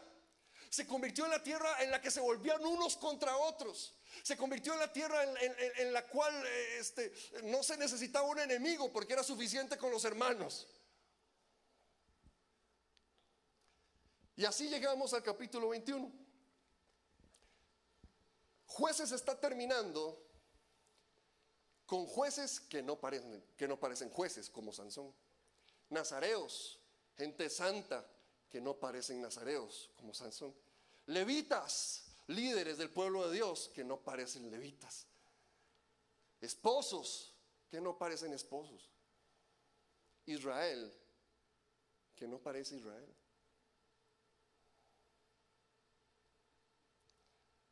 ¿Qué problema cuando la iglesia no parece la iglesia? ¿Verdad que sí? ¿Qué problema cuando los discípulos no parecen discípulos?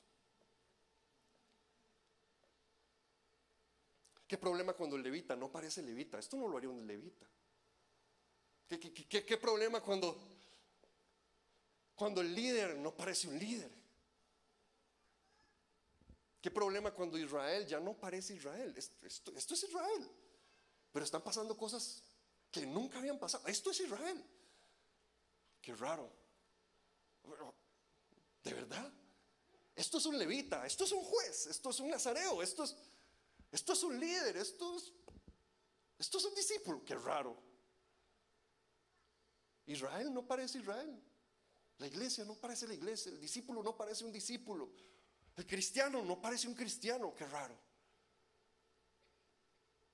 Así está terminando jueces. El evangelista no parece un evangelista. El, adorador no, no parece un adorador. El papá no parece un papá.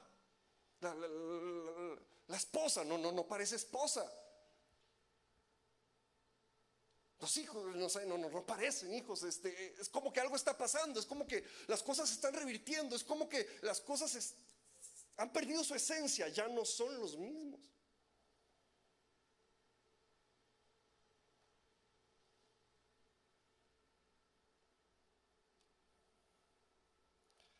Y aquí nos encontramos expectativas frustradas. El levita, si usted recuerda, cuando iba para eh, hacia su casa, hacia Efraín, él eh, pasaron por la ciudad de Jebús, que era una ciudad cananea, y él dijo algo muy interesante. Él dijo, aquí no, porque no es una ciudad israelita. ¿Por qué? Porque se supone que de Israel uno espera algo más. ¿Verdad que sí? Se supone que Israel es diferente. Ellos no son de Israel. No nos arriesguemos a entrar ahí. Vamos a un lugar seguro. Vamos a un lugar que sea de Israel. No, no, esto es un lugar peligroso porque no son israelitas. Vamos a un lugar que sea de israelitas para estar seguros, para estar bien, para que nos reciban, para poder llegar a salvo a nuestra casa. El levita sabía muy bien que de Israel se esperaba algo diferente. Porque de la iglesia se espera algo diferente, del discípulo se espera algo diferente, del líder se espera algo diferente. No se espera que viva igual a los de afuera, no se espera que hable igual a los de afuera, no se espera que actúe igual a los de afuera, no se espera que piense igual a los de afuera. Porque Israel es Israel. Israel es Israel. No, no, no, aquí no vamos a ir, allá no nos metamos, es peligroso. Vamos a un lugar de Israel porque Israel es Israel. Y todos sabemos que hay cosas que se esperan de Israel que no se esperan de los demás.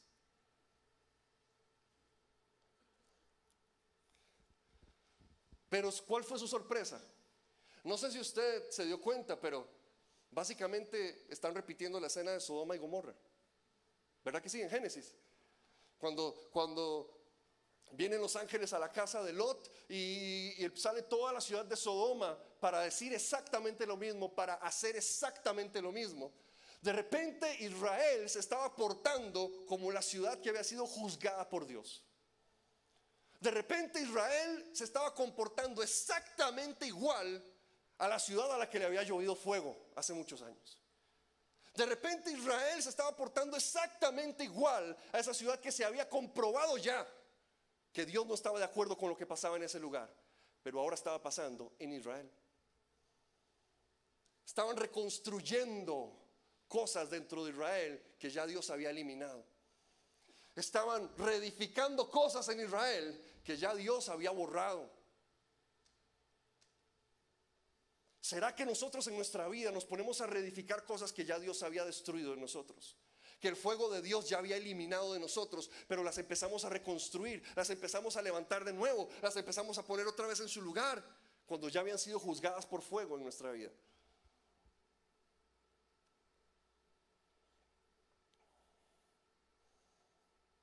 Y terminamos esta historia de terror, capítulo 21, versículo 20 se dieron cuenta que solo habían quedado como 600 benjamitas. Y se alarmaron, se dolieron porque dijeron, ¿cómo vamos a dejar que se borre, que se destruya una tribu de Israel? ¿Cómo vamos a dejar que una tribu de Israel deje de existir? Y así que tuvieron una genial idea.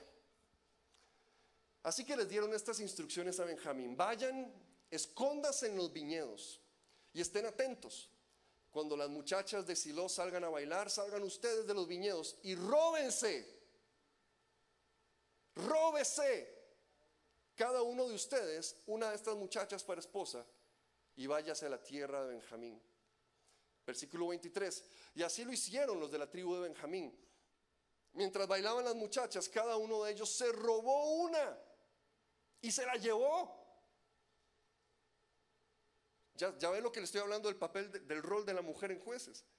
Luego regresaron a sus propias tierras, reconstruyeron las ciudades y se establecieron en ellas, pero termina diciendo, luego los israelitas también se fueron a aquel lugar, regresaron a sus tribus, a sus clanes, cada uno a su propia tierra, y cierra, en aquella época no había rey en Israel, cada uno hacía lo que le parecía mejor. Cuando hablamos de Débora, en su canción, en la canción de Débora, se mencionaba una figura muy diferente, muy fuera de lo común, que era la mamá de Císara. La mamá de Císara dijo, ¿por qué se tarda mi hijo en venir? Y concluye, probablemente se están repartiendo muchachas, una o dos para cada uno. Ese día aprendimos que en realidad estamos usando una palabra muy despectiva. Se están repartiendo vientres, o sea, objetos sexuales. ¿Por qué se tarda mi hijo en venir? Decía eh, la, mamá de los cananeos. La madre, porque recuerde que se estaba contrastando la madre de Israel, Débora, con la madre de Císara, la madre de los cananeos, del pueblo que no era de Dios. Y el pueblo que no era de Dios, entonces esa madre decía, se están repartiendo mujeres entre ellos.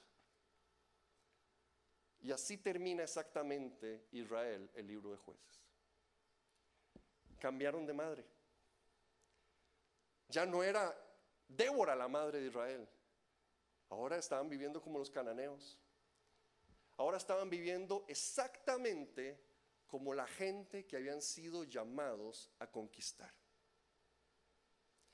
Terminaron viviendo exactamente como la tierra, como aquellos que habían sido llamados a conquistar. Qué difícil para la iglesia es ser luz si hay tinieblas dentro de los que deberían brillar. Qué difícil para la iglesia marcar la diferencia si no hay diferencia. Qué difícil para la iglesia eh, mostrar un estilo de vida distinto cuando nuestro estilo de vida es exactamente el mismo. Qué, qué difícil para la iglesia predicar de una vida en abundancia cuando nos hemos acomodado a vivir en la misma muerte que puede rodear al mundo a nuestro alrededor. Qué triste cuando la iglesia no parece iglesia, cuando el líder no parece líder, cuando el discípulo no parece discípulo. Qué, triste cuando el cristiano no parece cristiano. Qué triste cuando Israel ya no parece Israel, el levita ya no parece levita, el juez ya no parece juez, el levita ya no parece levita. Qué triste cuando hemos perdido nuestra identidad a tal punto de que no se nos puede distinguir de los demás. Qué triste cuando las mismas cosas que suceden en el mundo suceden entre nosotros. Qué triste cuando las peores cosas del mundo suceden entre nosotros. Qué triste cuando no hay rey en Israel y cada uno hace lo que le parece mejor. Cada uno hace lo que le parece mejor. Eso es lo que está pasando en jueces. Por eso le decía, jueces no tiene un final feliz. Jueces no tiene un final feliz. Porque es una advertencia. Es una advertencia.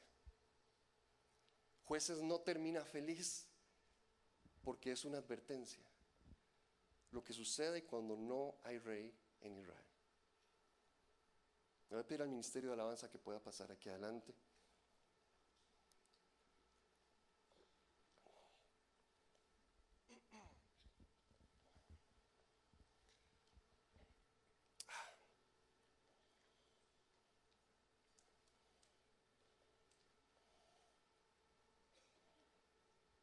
Yo le soy honesto, o sea, yo, trato de ser original, ¿verdad? Yo, yo le digo a Dios, Dios, decime cómo, cómo terminamos ministrando, qué, qué, hacemos, ¿verdad? ¿Qué, qué, a qué quieres darle, verdad? Pero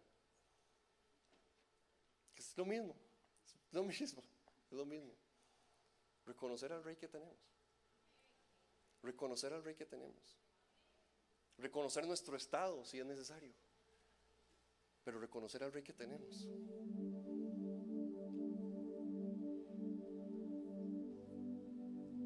¿Será que el juez ya no parece juez, que el levita ya no parece levita, que el cristiano ya no parece cristiano, que la iglesia ya no parece iglesia? ¿Será que el discípulo ya no parece discípulo? ¿Será que ¿Será que han cambiado tantas cosas en nosotros? ¿Será que nos hemos dejado robar nuestra identidad? ¿Y de qué sirve la sal cuando pierde su sabor? Dijo Jesús. ¿De qué sirve la sal cuando pierde su sabor? Si va a ser igual que lo demás, ¿para qué sirve? Simplemente tírala afuera para que sea pisada, porque no sirve para nada. ¿De qué sirve una iglesia que no es iglesia? ¿De qué sirve un cristiano que no es cristiano? ¿De qué sirve un discípulo que no es discípulo?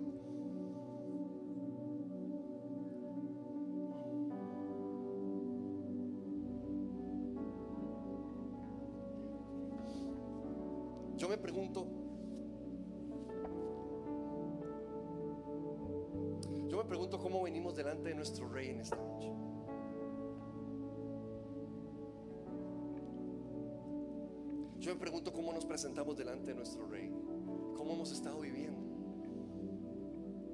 Yo me pregunto cómo hemos estado llevando nuestra vida.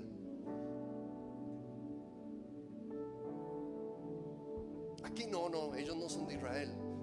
De Israel se espera algo más. De Israel se espera algo mejor. Vamos a Israel.